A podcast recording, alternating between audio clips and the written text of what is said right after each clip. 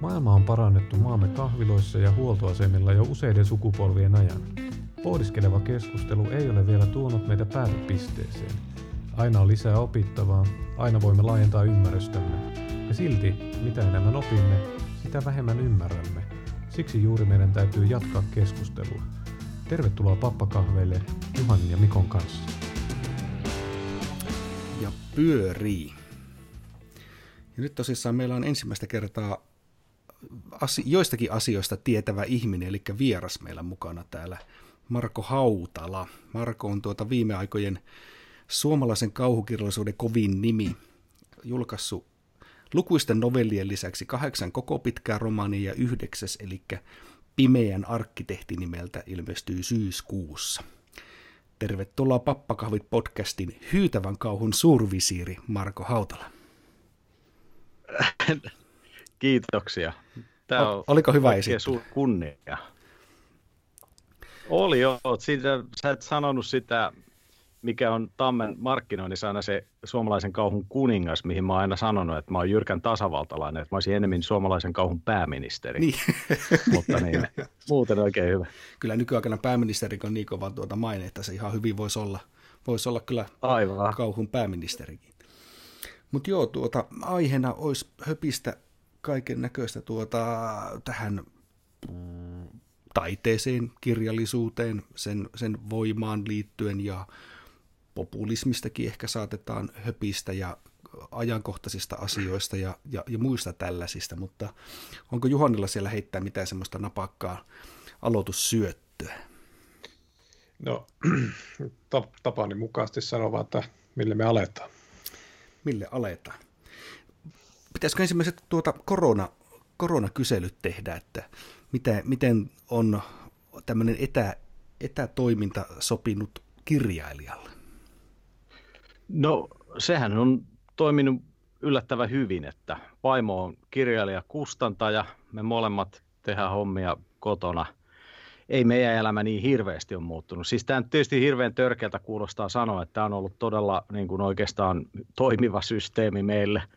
Eli varsinkin kun nämä etäjutut on alkanut pyöriä, nämä, sen takia aina hirveä sanoa, koska tietää, että monet on ja oikeasti helisemässä nyt jot, pahimmillaan teho-osastolla, mutta että mm. niin kuin, se vaan, että jos ajattelee, että miten tämä tähän tiettyyn taiteen alaan iskee, niin aluksi näytti tosi pahalta, koska aika niin kuin merkittäväkin osa tuloista tulee esiintymisistä ja semmoisista, missä sä menet johonkin paikan päälle yleisön eteen, niin aluksi pelkäsin, että kaikki peruutu. Mehän piti mennä myös Englantiin tuonne Stokekoniin, joka on tämä kansainvälisen niin kauhukirjallisuuden niin, tämä perhana, joo, siitä oli puhetta, niin se on varmaan peruutunut sekin sitten. Joo, että eilen tuli sit striimattuna palkintojen jaot.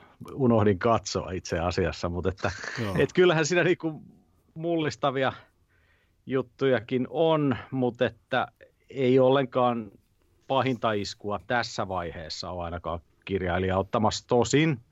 Kaikki, on vielä, kaikki pallot on ilmassa. Siis kirja, mitä tapahtuu kirjamyynnille? Mä oon kuullut, että printtikirjan myynti on totta kai kärsinyt hirveästi.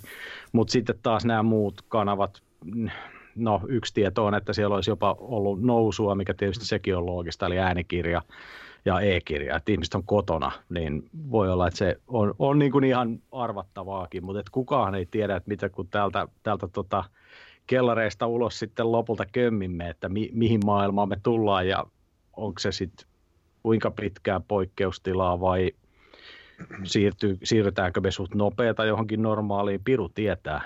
Mutta en, valita, en valita, mulla on ollut vielä siis se, että mulla on pitänyt viimeistellä tämä syksyllä tuleva romaani, niin tämä on ollut täysin niin kuin ideaali tilanne. Et kaikki, on saanut vetää kalenterin tyhjäksi, pari etäluentoa ja tällaista jotain tämmöisiä juttuja on ollut, mutta että niin, tämä on nyt toiminut suhteellisen hyvin. Nie, käy sääliksi ne, jotka julkaisi kirjan nyt mm, keväällä. Se voi olla hankala. Ja tämmöinen, niin kuin, mä aina tiedostaa silloin tällöin eläväni aika isossa kuplassa, että kun sanot, että vaikka fyysisten kirjojen myynti niin kuin ilmeisesti saattaa sakata. Mä oon tänä aamuna ostanut pitkästä aikaa kirja, fyysisen kirjan, ja tota, mä yleensä kulutan muissa formaateissa, esim. Niin just äänikirjoja, ja sitten toiseksi se suuri osa kaveriporukasta, niin nyt ne ostaa jotain. Että ne niin kuin aiemmin, Ihan tosi. Ehkä, Joo, joo. Että se niinku, just tuossa eilen, kun meillä on semmoinen lauantaisin käydään karanteenikahvit semmoisella vähän isommalla vanhalla köörillä, niin siinä yksi kaveri, joka oli karanteenissa itse asiassa, kun tuli ulkomaalta Suomeen, niin se sanoi, että hänellä koko ajan tulee niin postiin paketteja nyt, kun niin kuin viimein ikään kuin tilaa jotain. Ja okei, okay, että osa niistä on sellaisia, että lähetellään paketteja, että hän lähettää kemistä kiipparit itselleen, mutta sitten myös tilaa rompetta. Ja sanoi, että niin kuin kaikenlaista joo, joo. semmoista, mitä sai mies kuvitellutkaan tilaavassa.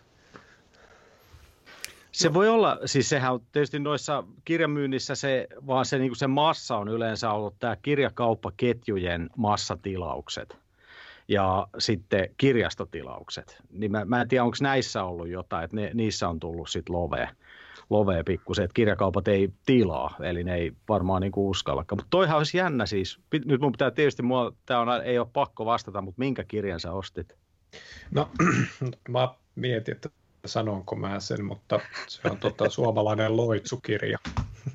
Kalevala loitsukirjan tilasi salakirjoilta. Tota, tämä niin kuin, osittain juontaa siihen viime meidän jaksoon yhtenäiskulttuuriasioihin, niin mä tota, harrastelen niin osittain tämmöisiä erinäköisiä kulttu- sanotaan kulttuurin reunamailla olevia asioita, ja siihen sitten sai semmoisen äkkiherätyksen aamulla, että nyt katsotaanpa, että mitä salakirjoilta löytyisi tällä kertaa, ja sieltä löytyy oikein maailma Kalevala Loitsu-kirja, ja katsotaan, minkälainen sieltä sitten tulee. Niin, mehän, mehän tehdään kaikki, että saataisiin lisää kuuntelijoita, että tämä on tämä Juha, Juhanin tuota, tapa, tapa edetä on yksi ihan looginen polku. Mutta salakirjat on hyvä, hyvä pulju, mullakin on niiden, niiden teoksia useampia. No miten siis ajatellaan tätä teknologiapuolta siinä sitten, että mainitsitkin tuossa äänikirjat ja sitten on, onko näitä e- e-kirjoja yhä vielä, nämä Kindlet ja muut lukulaitteet, niin onko niitä vielä, onko se nousussa, onko äänikirjat korvannut sitä jollakin tavalla tai mihin suuntaan se kenttä on liikkunut? Nyt on vaara, että mä puhun tota, vastoin parempaa tietoa, niin, mutta että siis mun käsittääkseni e-kirja kyllä pitää pintansa, mutta sitten tuo äänikirjahan on se, joka, oliko se nyt vuosi vai pari sitten, että se kasvoi yli 200 prosenttia. Siis se, se niin kuin lähti tietysti hyvin pienestä, tässä pitää muistaa se. Mutta se on tietysti ollut, että nämä tämmöiset suoratoistopalvelutyyppiset, eli maksat kuukausimaksuja ja siellä on sitten sitä tavaraa, niin ne on ihan selkeästi tuonut niin kuin uusia lukijoita, mutta sitten kyllähän ne jossain määrin väkisin syö myös sitten ehkä printtiä. Kyllä se täytyy olla näin, vaikka usein sanotaan toisin. Ja siinä nyt niin kuin, jos mä niin kuin tulonmuodostuksena ajattelen, niin joku kollega, yksi kollega just laski, että se kuusi äänikirjaa pitäisi niin kuin mennä, että sä saat yhden printtikirjan royaltit, että niin kuin kirjailijalle se nyt ei ole ihan niin kuin yks, yksipuolisesti hyvä asia, mutta, mutta täytyy sanoa, että jos ajattelet, että kirjamyynti ihan maailmallakin on ollut aika lailla laskusuunnassa pitkään, niin sitten jos sieltä lähtee yksi tämmöinen vetää, ja siis semmoiset ihmiset, jotka voihan olla, siis on ihmisiä, joilla on, tai tiedänkin, että on ihmisiä, joilla on siis esimerkiksi lukuvaikeuksia, niin kuin jotain lukihäiriötyyppistä tai mm. keskittymisvaikeutta, niin se voi olla, että se äänikirja on yhtäkkiä avannut heille niin kuin koko kirjallisuuden, niin tässä nyt niin kuin ehdottomasti on, on myös hyviä puolia. Että se on, tämä on, tämä on tämä on koko aika tietysti semmoista, että kun mistään ei tiedä, että mihin tämä menee. Eli mm. meillä on nyt se jumalaton siunaus, että me saadaan elää niin kuin siinä, eikö se ole kiinalainen kirous, en mä tiedä onko se oikeasti, mutta Kennedy taisi joskus sanoa, että to, kiinalainen kirous, että to, toivon, että elät mielenkiintoisina aikoina ja mehän eletään. Mm. Ja tässä, tässä on se ongelma on se, että niin kuin hirveän itse varmasti vaikea sanoa millään alalla – mitään, että mihin tässä mennään. Se, se on jotenkin semmoinen, mikä vaikuttaa, kirjallisuus on ollut viime vuosisadalla romaani oli se, millä vaikutettiin politiikkaan, millä kommentoitiin kaikkia maailman asioita, ja se on jotenkin muuttunut. Mm. Et nämä, nämä on niinku tosi pitki, pitkän niinku kaaren muutoksia, ja sitten sen niinku kaaren suuntaa on välillä tosi hankala nähdä, että mi, mihin se niinku on menossa. Ja jos ajattelee muusa, muusapuolta, niin, niin, niin sano vaan. Ah, välillä keskeytäkin tosi kohteliasti, kun pakko tarttua johonkin. Mulla niin mietin kahta eri asiaa, mutta otetaan nyt tästä tämä niin monimutkaisempi tietenkin alkuun. Että kun sanot, että niin kuin, tätä, saattaa niin kuin kirjojen suhteen, kun ne menee äänikirjapuolelle, niin mitä tapahtuu lukijakunnalle? Mun veikkaus, eikä tämä ei ole puhtaasti mun mukaan veikkaus on kuullut muualtakin tällaisia ennakoita, että suurin osa ihmisistä ei pysty lukemaan monimutkaisia kirjoja. Ne pystyy kyllä seuraamaan äärimmäisen monimutkaisia esimerkiksi TV-sarjoja, niin kuin vaikka Game of Thrones, että kuinka monimutkainen se on se juonikudelma. Ja sen, niin kuin, kuinka iso osa katsoo sarjaa versus lukenut kirjasarjan. Kirjasarja on vielä monimutkaisempi. Mutta Aivan. jos me mietitään nyt vaikka tämmöistä niin pappakahvit podcastiakin, minkälaisia jaksoja mekin on typeretty tuon Mikon kanssa. Kuinka moni lukisi semmoista kirjan? Niin mä veikkaan, ei kukaan. Joo, toivottavasti ei. Mutta, mutta meinaat se, että onko no, tuo muuttunut... voisi tehdä tiukkaa. Mutta mut meinaat se, Juhani, että on muuttunut sitten se kyky hahmottaa niitä isoja, vai onko se aina ollut sitten ongelma? Eikö mä veikkaan, ei mä veikkaan, että tota, siis Äh, ihminen ei ole muuttunut geneettisesti oikein mihinkään, mutta lukutaito on tullut sen niin kuin geneettisen kehityksen jälkeen, jolloin mm. meidän kielellinen ilmaisu ja muisti on kyllä samalla tasolla kuin ennen lukutaitoa. Ja mä vaan veikkaan, että se meidän kyky tai semmoinen monimutkaisten tekstien lukukyky on äärimmäisen harvinainen taito loppujen lopuksi, ja se, sekin niin pitää tiedostaa, että mä en osaa sanoa, varmaan kaikki kolme ollaan korkeakoulutettuja, ja mm. tehty, eli niin kuin luettu monimutkaisia kirjoja, ja saatettu jopa, jopa niin kuin Marko nyt tietenkin on kirjoittanutkin jonkun sen kirjan, että niin, niin kuinka moni pystyy siihen, että se on johdonmukaista ja sitten sen sisäistää vielä, niin se on, se on kumminkin kohtuullisen pieni osa. Tarinamuotoisesti se on jo helppoa, mutta miettikää nyt vaikka niin kuin akateemisia kirjoja tai sitten tieteen popularisoituja kirjoja, niin mun veikkaus on, että niitä ei pysty lukemaan kauhean moni, mutta aika moni saattaa pystyä nielasemaan sen kuunneltuna. Totta. Hmm. Siis, ja sitten siinä, että mä jostain, nyt tämäkin on taas hieman hatara tämä muistikuva, miten se meni, mutta siis lukutaito sinällään, siis se, äh, eihän siinä ole mitään luonnollista, että me luetaan mm. tekstiä. Ja mä muistasin, että se lukiessa, niin se, ne niin kuin hermoverkot tai mikä se nyt onkaan moduulit, mitä, mitä siinä käytetään, niin liittyy johonkin tämmöiseen – pikku näpertämiseen, mitä kädelliset tekee. Eli siis siinä on niin kuin vaan valjastettu joku tämmöinen vaisto, meidän niin kuin aika vaistomainen potentiaali semmoiseen aika erikoiseen toimintaan, että se ei todellakaan ole niin kuin sen luonne, niin kuin luonnonmukainen tarkoitus. että siinä mielessä se ei ole ollenkaan ihme, että lukeminen on oikeasti tosi hankalaa. Se on niin kuin siis kauhean ja sitten se, että eläydyt asioihin, jossa sun pitää niin kuin pysyä paikallaan ja sehän on niin kuin se ensimmäinen askel, mutta sitten, että sä niitä kirjainmerkkejä, symboleja, niistä muodostat jotain mielikuvia, niin se, se, onhan se niin kuin prosessina, meille se on vaan niin itsestään selvä, kun meille opetetaan se lapsesta asti. Mm. Mutta muistat aikoinaan silloin, kun lukutaito ja kirjoitustaito rupesi yleistyä, niin antikin Kreikassa on nämä, oliko Platon peräti hänen suuhunsa laitettu se, että se pelkäs sitä. Se oli, siinä oli jotain pelottavaa luonnotonta siinä luku, kirjoitustaidossa ja sen idea oli se, että kirjoitettu teksti erottaa puhujan puhujasta. Mm. Eli jonkun puhe voidaan laittaa paperille ja viedäkin johonkin toiseen paikkaan ja se äijä ei ole itse siellä paikalla ja silti se niin kuin ikään kuin puhuu. Että niin kuin, mm. Siinä niin kuin saa mm. ehkä kiinni siitä, miten maaginen juttu se on alun perin ollut ja miten luonnonvastainen juttu se on niin kuin oikeasti ollut. Että ollaanko me sitten niin kuin tulossa – takaspäin sitten johonkin tämmöiseen, että se kuun... toi, toi on varmaan totta, mitä sanoit, että siis ihmiset pystyy kuuntelemaan tosi monimutkaisia juttuja, mutta että se lukeminen, siinä on joku, joku ylimääräinen pinnistys, mihin niin kuin monella, varmaan kapasiteetti riittää, mutta ne ei niin kuin jaksa ponnistella. Mä, mä sanoisin näin, että mun, mä sanon lukutaitoa nimenomaan taidoksi, eli se on opeteltu taito. Ja se mm. sikäli vertautuu kirjoittamiseen tai vaikka kitaran soittamiseen, ihan sama mihinkä, niin se, että pääset siihen, että sä osaat tapailla kitaralla parisointua siihen, että sä osaat sen kautta puhua ja ilmaista Aivan. itseäsi, on äärimmäisen pitkä matka.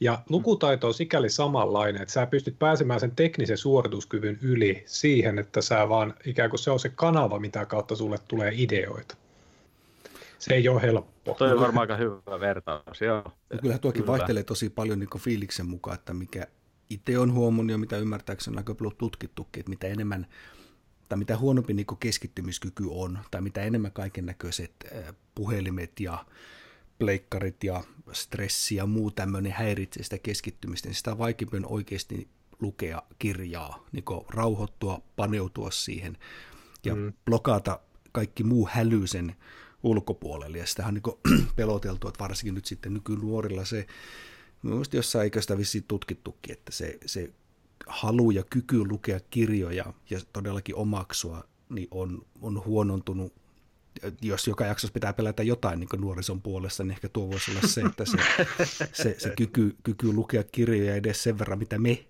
ollaan sitä tehty, niin on, on huonontunut entisestään. Joo, ja tota, Jos... tota, niin sanon, myös kirjoitustaito on toinen, mistä meidän pitää nuorison osalta pelätä, koska mä tuossa tänä aamuna tuli sellainen ajatelma, että ollaankohan me, mä nyt puhun niin kuin laajalla skaalalla tänä 70-80-luvulla syntyneet, niin viimeinen sukupolvi, joka on, tai, tai niin kuin ainut sukupolvi lähestulkoon, joka on kirjoittanut massiivisessa mielessä. Eli niin kuin ajatellaan vaikka, että kirjoittaa sähköpostia, kirjoitetaan tietokoneella huomattavan paljon enemmän tekstejä. Nyt kun otetaan uusi sukupolvi, niin se kirjallinen ilmaisu korvautuu kiffeillä ja emojilla aika reippaasti, ja sitten siitä tulee sellainen lyhennelmäkieli. Eli semmoinen artikuloiva kirjoitustaito, niin se voi olla hyvin, että se, sitä ei enää tarvita jatkossa niin kuin perusarkisena osaamisena. Ja mitä se taas sitten vaikuttaa, että porukka ei osaa lukea keskittyneesti tai kirjoittaa keskittyneesti, niin siitä oikeastikin pitää olla huolissaan. Kyllä, koska se, se taas, jos ei siitä sitten muodostu joku niin hienostunut oma kielensä, että se, sillä pystyttäisiin ilmaiseen samoja asioita, mutta se ei oikein vaikuta, vaikuta näin äkkiseltään mahdolliselta. Lol. että et kuinka paljon sävyeroja sä voit saada siihen. Että niin. Totta kai niin. jonkun verran, mutta kun, siis äh, pelkästään jo se, että äh, tekstarilla, kun tota, tai sä, kaikki, jotka on tehnyt töikseen sähköpostilla viestintää, niin tajuaa, kuinka suuri virhetulkinnan mahdollisuus siinä on. Heti kun mm. menee sitä monimutkaisemmaksi asiaksi, kun että sovitaan palaveri, niin aina tapahtuu virheitä siinä, että miten käsitetään asioita. Ja siitä, kun Joo. siitä lähtee se semmoinen niin keskustelullinen ulottuvuus, että mä katon sua ja sanoin jotain, ja sä vastaat jotakin, ja sitten me neuvotellaan. Ei se semmoista voi olla tämmöisessä sähköpostikeskustelussa. Niin saati sitten siinä emoji-keskustelussa tai jossain niin kuin teksta, vaikka se olisi jotain kuten järkeviä lauseita keskustelussa. Mm, hyvä Joo, Juhani, on todella niin rajallinen.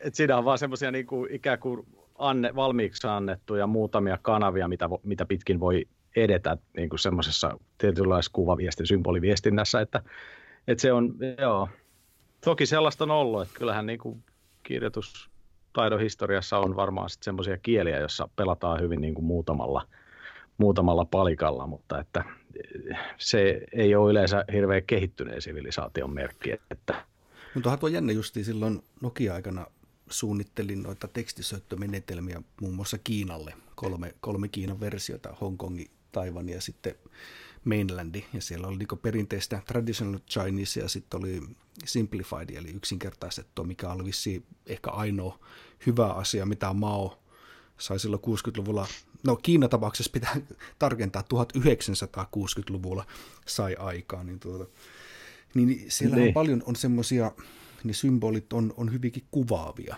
vaikka just joku portti tai tori tai suuri, mitä eli kaikkea tämmöisiä, niin jos ajatellaan sitä, siitäkin olisi varmaan niin, niin hieno tutkia enemmän tuota kieltä ja muuta, niin kuin siis meidän aakkosethan nyt on, on, Kiinassakin on osa merkistöistä, miten niitä rakennetaan, niitä häkkyröitä, ne on, on foneettisia, osa on sitten ihan semmoisia, että niistä rakennellaan niin legoista konsanaa eri palikoista niitä kokonaisia häkkyröitä ja niin edelleen. Mutta toki en tiedä, onko, jos, no Egyptissä oli hieroglyfit, eikö nekin ollut?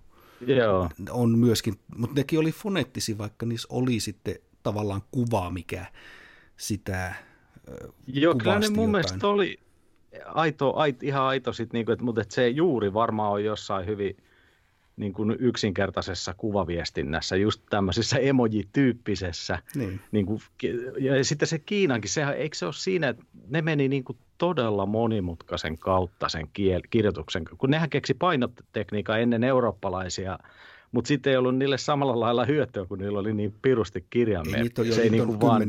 kymmeni tuhansia niitä. Ja, niin, mutta sekin tosissaan siis tuo, se... tuo emoji-juttu on hyvä esimerkki, niin Kiinan merkki suurelle on se, että se on niin ihminen, milloin kädet ja jalat levällään. Se näyttää, että iso, niin. näin iso. Joo, niin tuota, että se on aivan. todellakin aika, aika vanha emojikieli sekin, mutta en tiedä ollenkaan, miten vaikuttaako se siihen miten sitä luetaan tai puhutaan tai kirjoitetaan tai sisäistetään tai muuta tämmöistä hienoa kognitiivista juttua, mitä voi saatella sitten. Mulla olisi siihen semmoinen niin kulma, että mitä ei, ei nykyisin hirveän paljon hahmoteta, on se, että mitkälainen muutos meillä tuli ajattelu- ja käsitystapoihin tieteellisen vallankumouksen jälkeen, että me erotettiin faktat ja arvot toisistaan. Ja kun suurin osa näistä kirjoituskielistä, mitä meillä on, on kuitenkin syntynyt sen jälkeen, niin kuin sitä ennen. Ja nyt sen, kun me ajatellaan sitä hieroglyfikirjoitusta tai sitä kiinalaista kirjoitusta, niin meidän pitää ottaa huomioon, että se, miten he puhuivat ja käsittivät asioita, oli hyvin toisenlainen kuin nykypäivän ajattelutapa on. Mm. Eli se sanotaan, niin kuin, että jos luetaan vaikka sitten näitä tämmöisiä niin kuin kansanrunoutta, vaikka sitten sitä Kalevalaa, niin sit ne ei ole kirjaimellisia tekstejä, vaan on niinku arvolatautuneita metaforatekstejä niinku paremman sanan puutteessa tai kuvauksen puutteessa. Niin se, että siinä on kuva vaikka karhusta, niin se ei tarkoita sitä biologista otusta nimeltä karhu, vaan kaikkea, mitä arvorakennelmia se karhu tarkoittaa. Ja t- mm. tätä kautta se yksi hieroglyyfi kertoo paljon enemmän kuin sen ikään kuin objektin, mitä se niin kuin meille nykypäivänä meinaa. Ja nyt tässä mielessä se emojikulttuuri, niin se, se on mielenkiintoisessa vaiheessa, kun me, meidän pitäisi niillä pystyä viestimään objektiivisia asioita, mitä nykykielellä tehdään. Ja sitten se on kumminkin tuommoinen vertauskuvallinen tavallaan hassuttelu, kuvakieli. Ja tunnepitoinen. Niin mä en usko juuri. Et se, mä niin kuin oikein usko, että ne pystyy samanlaiseen ilmaisuvoimaan, kun ne on silloin siellä Ancient China tai, tai mikä ikinä Egypti, niin ne on todennäköisesti pystynyt niillä viestimään sukupolven yli aika hyvinkin asioita. Ja vaan pelkästään silläkin ajatella, että kuinka pitkä se egyptiläinen kulttuurikin oli. Se oli tuhansia vuosia. Mm. Se on pidempi kuin me, meidän, meillä on vielä matkaa siihen sivilisaatioon. Jep. me, me, me, että, joo, toi on totta, siis siinä toi on ihan jännä, jännä rinnastus se, että siis emojihan on, se ei, ole niin kuin, se ei vastaa tätä meidän abstraktio, niin kuin, että me, mehän just ajatellaan silleen, että merkit on niin kuin neutraale. Jep. Se on kyllä ihan hyvinkin mielenkiintoista se, että en tiedä milloin nähdään kirjallisuudessa emoja. Tai kai siellä varmaan nyt jossain, siis jos kuvataan jotenkin teinien välistä jotain viestittelyä, niin siellä sitten emoja onkin, mutta – en tiedä, onko se tulossa vakavan kirjallisuuteen. Toivottavasti ei. Niin, tuosta... toivotaan, että ei. en tiedä, ehkä Marko syksyn, syyskuussa ilmestyvässä kirjassa on emojeja mukana siellä. Mutta toista vielä äänikirjasta semmoinen, se on itse Audiblesta kuuntelin jonkin verran niitä, niin silloin kun se elämän kerran tekijä itse lukee sen, niin kyllähän siinä tulee aika älytön määrä lisää sitä tunnetta ja sisältöä. Varsinkin nämä rokkarit on aika, aika kunnostautuneita siinä. On, on itse kuunnellut Fogertin ja Springsteen ja Paul Stanleyn ja Billy Idolin ja äh, Phil Collinsin ja kenen lie niitä äänikirjoja niitä itsensä lukemana, niin kyllähän siinä on aika, aika tuota hyvä fiilis siinä. Nyt muuten Marko tipahti. Se heti suuttuu alkuvaiheessa keskustelua. Tämä on kyllä että niin nopeasti meitä poistuisi vieraskehistä. Niin joo, se on kyllä. Ei olisi pitänyt alkaa haastamaan sitä. Katsotaan, saako me vielä se kiinni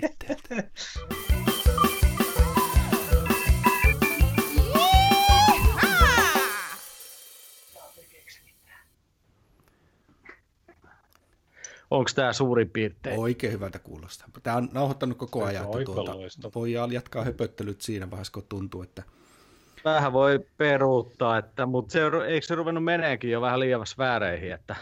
Se on ihan normaali, nyt... että lähdetään sfääreihin.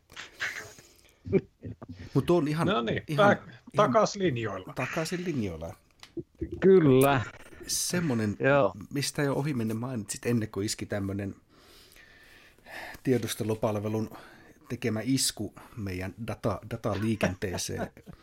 että miten tuo kirjallisuus aikaisemmin sanoit, niin kuin joskus 1900-luvulla, oli oikeasti semmoinen voima, millä vaikutettiin politiikkaan. Ja it, itsekin muistan, Skifiä tykkää lukea niin just jotkut Stanislav Levit ja tämmöiset, niin kuin, jotka oli rautaisiripun takana tai venäläisetkin äh, Skifi, Skifin tekijät, eli, eli maat, missä oli sensuuria, niin monet ne kirjathan sitten verhottiin johonkin tieteiskirjallisuuteen, vaikka tietenkin ne sitten kuvaisi ja kritisoi sitä sen hetkistä esimerkiksi kommunistista meininkiä, mutta onko sulla tuosta heittää hienoja esimerkkejä tai näkemystä siitä, että millaista se on ollut niin vaikuttamisen keinon ja mikä se nykytila on?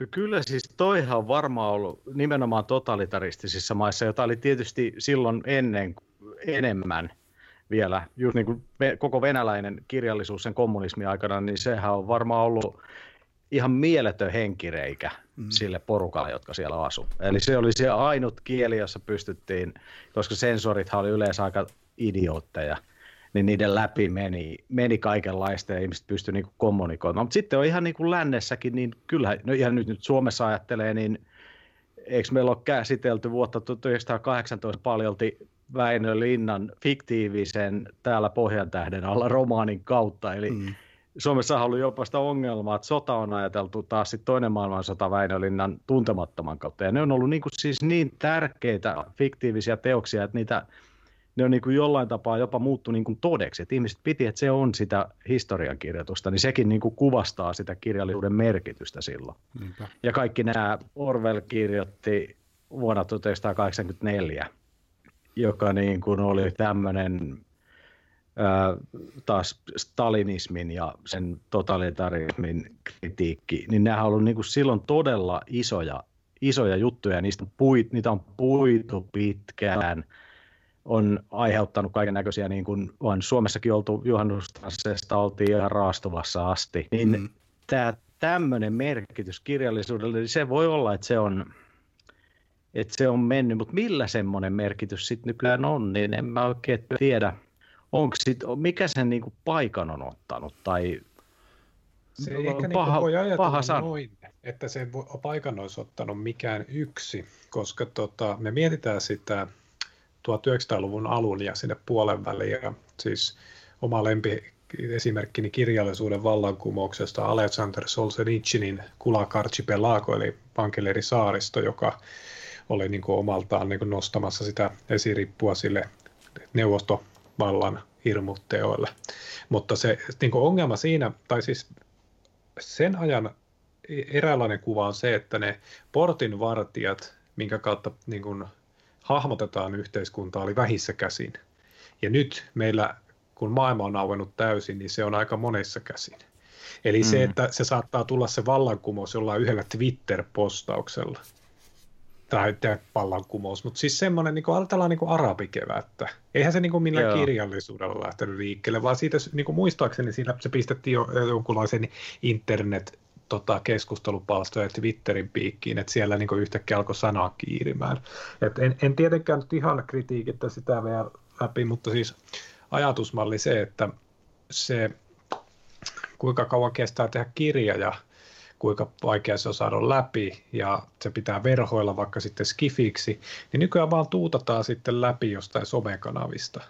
Niin mm. tietyllä tavalla meillä on niin paljon läpinäkyvämpi tämä yhteiskunta, niin se, se on niin hyvin eri asia. Että kuinka paljon meillä voisi tulla esimerkiksi nyky, no tietenkin Pohjois-Koreat ja tämmöiset niin tosi sulkeutuneet systeemit on oma lukunsa, mutta kun ajattelette nyt tämmöisiä länsimaalaisia suurvaltojakin, niin kuinka paljon se voi olla semmoista niin kuin täysin mullistavaa, että nyt niin kuin paljastuu yhteiskunnasta jotain sellaista, mitä kaikkea muuta kuin me kuvittelimme, mikä käytännössä mm. oli se neuvostotarina. Joo, ainakin Solzhenitsin sehän oli semmoinen, että se avasi tietysti silmiä. Mutta jännä yksityiskohta siihen liittyy, että sitä ei saatu Suomessa. Suomessa muistaakseni Tammikin oli, oli niissä kustantamoissa, jotka ei sitä sit uskaltanut, uskaltanut Suomessa julkaista. Et sekin on ihan esimerkki siitä kirjallisuuden mm. silloisesta merkityksestä, että se olihan se vähän noloa Suomea, että tota, nobelisti oli meillä, meillä ikään kuin julkaisemattomien Tota, ja sitten tietysti toi, mitä sanoit, se on totta, että siis semmoinen tietynlainen läpinäkyvyys varmaan on lisääntynyt, että ja sitten se, että se sirpalemaisuus tietysti myös tekee sen, että nämä muutokset ja ne semmoiset niin kuin, niin ne, ne, ei, ne ei tukkaan yhtä kanavaa pitkin, vaan ne tapahtuu monessa, e, monella eri tasolla. Ja toki edelleen kirjallisuus on yksi niistä tasoista.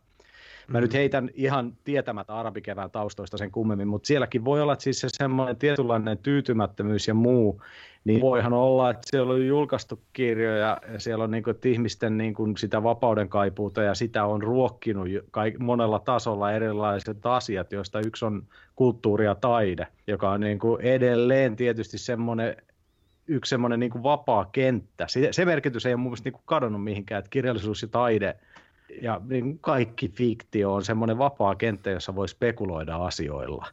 Ja sitten mm. sieltä se niinku muokkaa ehkä nykyään vaan vähän hiljaisemmalla tavalla ihmisiä, ja se on vain yksi niistä asioista, jotka muokkaa ihmisten ajattelua. Että, mutta et kyllähän noin niin kuin, mä en tiedä sitä semmoista, kun nykyään kaikkea, no joo, tai siis tabuja on, tämä on, kaikista typerin lause, Kai, nykyään saa sanoa kaikkea, ei koskaan saa, vaan, mutta, että se, mutta että se, että kirjallisuushan oli silloin toi Mikon esimerkki, että miten niin kuin selkeästi se oli tietynlaisissa yhteiskunnissa se pakoventtiili, se oli se, mitä kautta pystyttiin salkuljettaa semmoisia asioita, ja ihmisillä oli ihan mieletön niin kuin jano niitä asioita kohtaan, semmoista, että saisi ajatella vähän vapaammin ja saisi vähän ivailla niitä valtaa pitäviä ja niin edelleen.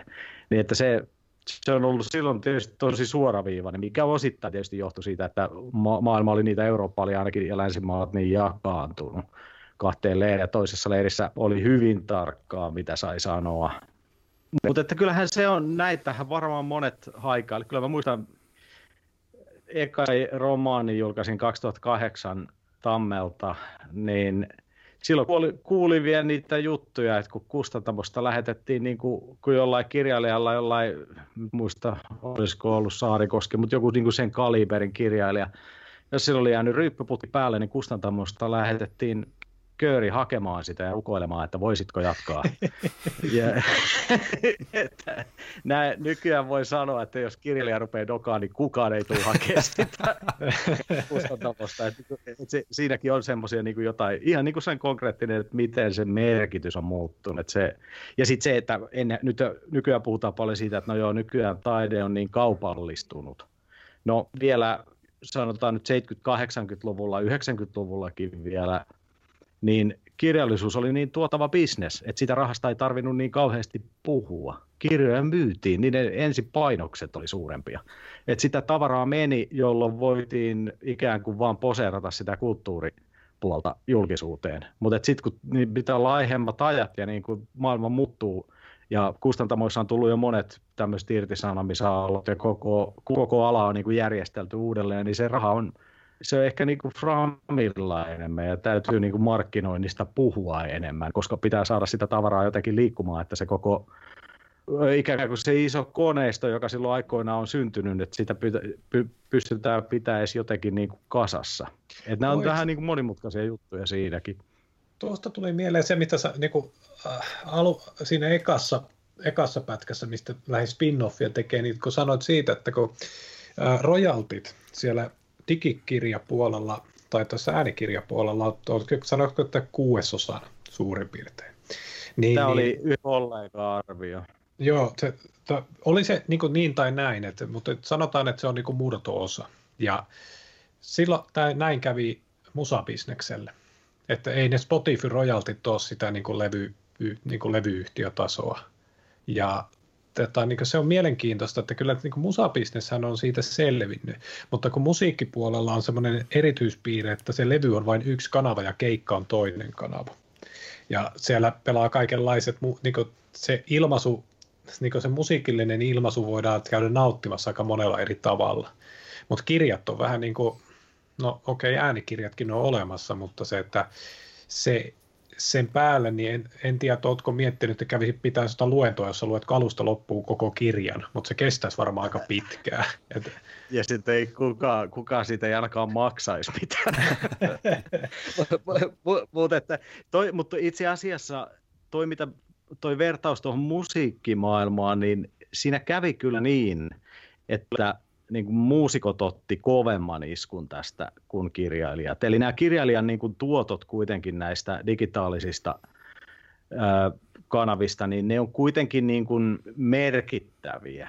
Mutta mä oon käsittänyt, että Spotify on jotain ihan naurettavaa, mikä, mikä siitä tolle muusikolle tulee. Että kyllä muusikot on ollut pudonneet ikään kuin korkealta – ja siellä on todella su- surullisiakin tarinoita. Sitten siis sille, että kun, jos satuit, että ura lähti nousuun just siinä joskus 90-luvun, 2000-luvun puolellakin vielä ja näytti siltä, että tämähän, tästähän voi ihan tota, saada elannon levymyynnillä esimerkiksi ja teostoilla ja tämmöisillä, niin sitten toi Spotify, mä, mä nyt muista, kun sehän oli se Anssi Kela teki semmoisen, kun se oli joku tämmöinen hirveä hitti, ja sitten se niinku ihan julkisesti tuli ulos sen kanssa ja kertoi paljon se saa siitä. Ja se oli ihan naurettavaa verrattuna siihen, miten paljon se sai niin kuin soittokertoja. Että voi olla, että tuo muusikko Poppo otti kaikista pahimman iskun tähän niin kuin digita- niin kuin siirryttiin niin kuin perinteisistä kanavista. Että, että mä veikkaan, että kirjallisuusmaailmassa on jonkun verran viisastuttu, mutta edelleen siinä näkyy tämä epäsuhta, että se ei, se ei niin kuin ole sen painetun tuotteen kanssa. Että ke, ke, tota, muusikothan voi sitten paikkailla tosiaan keikkailulla, ja se on ollut tämä syy, miksi eihän ennen läheskään kaikki niin kuin isot bändit esimerkiksi kansainvälisesti, eihän Suomeen aina tullut. Nykyään ne melkein Le- tulee, niin on kierrettävä joka... kertaakaan. mm. Niin joo, siis mm. se ei olisi ollenkaan varmaan mahdollista, että niiden pitäisi olla päivä töissä sitten. Että. Mm. Mutta se sitten... on, noi on tosi hankalia. Niin, sano vaan. Ei, ei vaan siis, vaan sitten alussa, että et, et teiltä on jäänyt nyt nämä eh, messut ja muut, muut käymättä, mitkä on tulonlähteitä? Onko se se, että siellä pystyy myymään sitten suoraan niitä kirjoja, vai onko siinä jotain muuta sitten, mikä siinä toimii tulonlähteenä? Tota, no itse asiassa kun sä mainitsit messut, niin tämähän on tämmöinen, mä, mä en aio mennä kovin syvälle tähän, mutta tässä suomalaisessa kirjallisuuskentässä on semmoinen kummallisuus, että kaikki, kaikkialla muualla maksetaan esiintymisestä paitsi kirjamessuilla. Eli tämä, tämä, okay. mutta että muualla, muualla on, tämä ei, ei, edes mennä tähän keskusteluun. Tämä on, tämä on tota niin, oma, oma tota, taiteen lajinsa. Mutta se, että yleensä siis siitä maksetaan, on semmoinen kuin lukukeskus, joka antaa perustaksat erityyppiselle esiintymiselle, että paljon, riippuen siitä paljonko yleisöä miten pitkä ja niin edelleen. Eli se Joo. on niinku semmoista ihan keikkahomma, e, keikkahomma, mutta eihän se mitään siis hirveän rahakasta Mutta sitten on niinku opetusjuttuja ja tämmöisiä, että mä veikkaan, että, ja siis täytyykin olla, että suurin osa kirjailijoista ei Suomessa ja niin kuin kirja rojalteilla. Et mm. Voi olla, että siellä on ne joku 5-6, joilla, joilla on semmoinen semmoinen tilanne, että sillä ihan oikeasti elelisi. Että se on vaan semmoista, siinä siis kirjoitellaan koulut, koulutusta, esiintymistä ja niin edelleen, mutta että tämähän on ollut semmoinen vähän ikävä sit, koska kirjailijat, jos nyt tälleen tyypittelee eri taiteenalojen ihmisiä, niin kirjailijat on tyypillisesti aika introvertteja. Niin sieltä on sitten pudonnut paljon pois semmoisia, jotka on kirjailijoina hyviä, mutta jotka ei halua olla markkinoimassa sitä kirjaansa. Tämä on mm. ollut yksi semmoinen selkeä muutos, joka ei ole, ei ole positiivinen muutos, että kyllä, kyllä siis ennen, varha, ennen vanhaa varmaan saatiin myytyä niin kuin myös kirjailijoita, jotka vietti, vietti elämänsä omassa työkammiossaan ja kävi ulkona vähän haukkaamassa happeen parvekkeella. Ja silti ne, jos ne kirjoitti hyvin, niin ne niin kuin pääsi, pääsi esille. Että mm. Tämäkin on yksi semmoinen muutos, mikä on varmaan liittyy muilla aloilla tapahtuneeseen muutokseen jotain varmaan vastaavan tyyppistä on tapahtunut vähän siis kaikkialla. Se, se menee sillä niin kuin, äh, mun kulmasta, tosi niin kuin, nyt pelataan vähän mutulla niin kuin yleensäkin, mutta että, äh, kun matkailupuolella, niin ei suurin kilpailija ole toinen matkailualue, vaan pleikkari ja Netflix. Ah, ja, Aivan. Et, että se niin kuin menee siten, että minkä kanssa sä kilpailet siitä hengitystilasta ja ilmatilasta, niin se, se ei olekaan toinen kirja tai niin kuin verrokki media, vaan se niin kuin medioiden kirjo ja vapaa-ajan niin kuin kirjo, mihin sitä käytetään. Että vaikka meillä vapaa-ajan määrä on lisääntynyt yhteiskunnassa ihan valtavasti, mutta keinot, miten sitä kulutetaan, on myös kasvanut. Että niin kuin kuinka paljon Aivan. esimerkiksi har- harrastustoiminnat vie aikaa perheistä – tai kuinka paljon ihmisillä on aikaa tota, syventyä kirjojen ääreen, kun pitäisi kuitenkin sitten päivittää sometilejä ja sitten käy jumppaamassa ja jookaamassa ja totta kai pitää myös metsiäretriitti tehdä ja sitten pitää sukuloida ihan tosi paljon ja sitten on ystävätkin vielä ja niin poispäin. Että se hengitystila alkaa olla aika ahas. Niin sitten tulee, kun tulee lisää kilpailua siitä, niin yhtäkkiä sun pitää myydä. Joo, joku tämmöinen täytyy olla. Mä, mä en tiedä, mikä sen on tehnyt sen, että tota, tekemistä on, on niin pirusti, mutta et siinä on nyt varmaan monia syitä. Monia syitä. Mutta joo, mutta toi on ihan hyvä vertaus toi, että sä et kilpailekaan niin kuin, ää, toisen kirjailijan kanssa, vaan sä kilpailet pleikkarin kanssa. Siinä, siinä on ihan hyvä semmoinen, ja se on varmaan kaikilla aloilla, tai monilla aloilla sama juttu. No se tulee, mun nähdäkseni yksi sellainen merkittävä tekijä on tietenkin se, että koska yhteiskunnat on vaurastunut, niin se myös laiskostaa ihmisiä. Eli mm. se, että me syödään enemmän pikaruokaa ja pikakirjallisuutta ja pika-TVtä ja niin poispäin. Että tot, totta kai tämä rinnalle on tullut ö, semmoista, niin kuin, otetaan nyt se Game of Thrones. Se on aika raskas sarja loppujen lopuksi että kuinka monta tuotantokautta siitä nyt tulikaan. Tai jos me katsotaan niin podcast-maailmastakin semmoisia isoja menestyneitä, niin kuin Joe Rogani, niin sen kertalähetys on joku kolme tuntia. Joo. Niin, että, että come on, että ihmiset niin kuin kyllä kuluttaa, mutta se, se ei enää olekaan niin, että ihan mitä tahansa sisältöä kulutetaan. Mm-hmm. Et kun kilpailua tulee, niin sitten se niin kuin hyvällä tavalla nostaa laatua, mutta toisaalta sitten se kirjo, mihin sitä voidaan kuluttaa sitä aikaa, niin on kasvanut aika merkittävästi. No miten miten se tämmöinen, tuota, jos ajatellaan, puhut tuosta pika, pikaruoasta ja pikakirjallisuudesta, niin onko siinä sitten sellainen riski, että nykyihminen ei sitten enää eh, jaksa tai pysty löytämään niitä niin syvällisempiä teemoja tai vertauskuvia, jos ajatellaan niin jotain sormusteherran, niin siitähän nyt on paljon puhuttu, että Tolkien toi siihen niitä ensimmäisen maailmansodan kauhujansa ja niin edelleen, ja niistä pystytään näkemään niistä tietyistä heimoista tai kansoista niin tiettyjä kansakuntia suoraan niin Euroopassa tai jotain vastaavaa tämmöistä.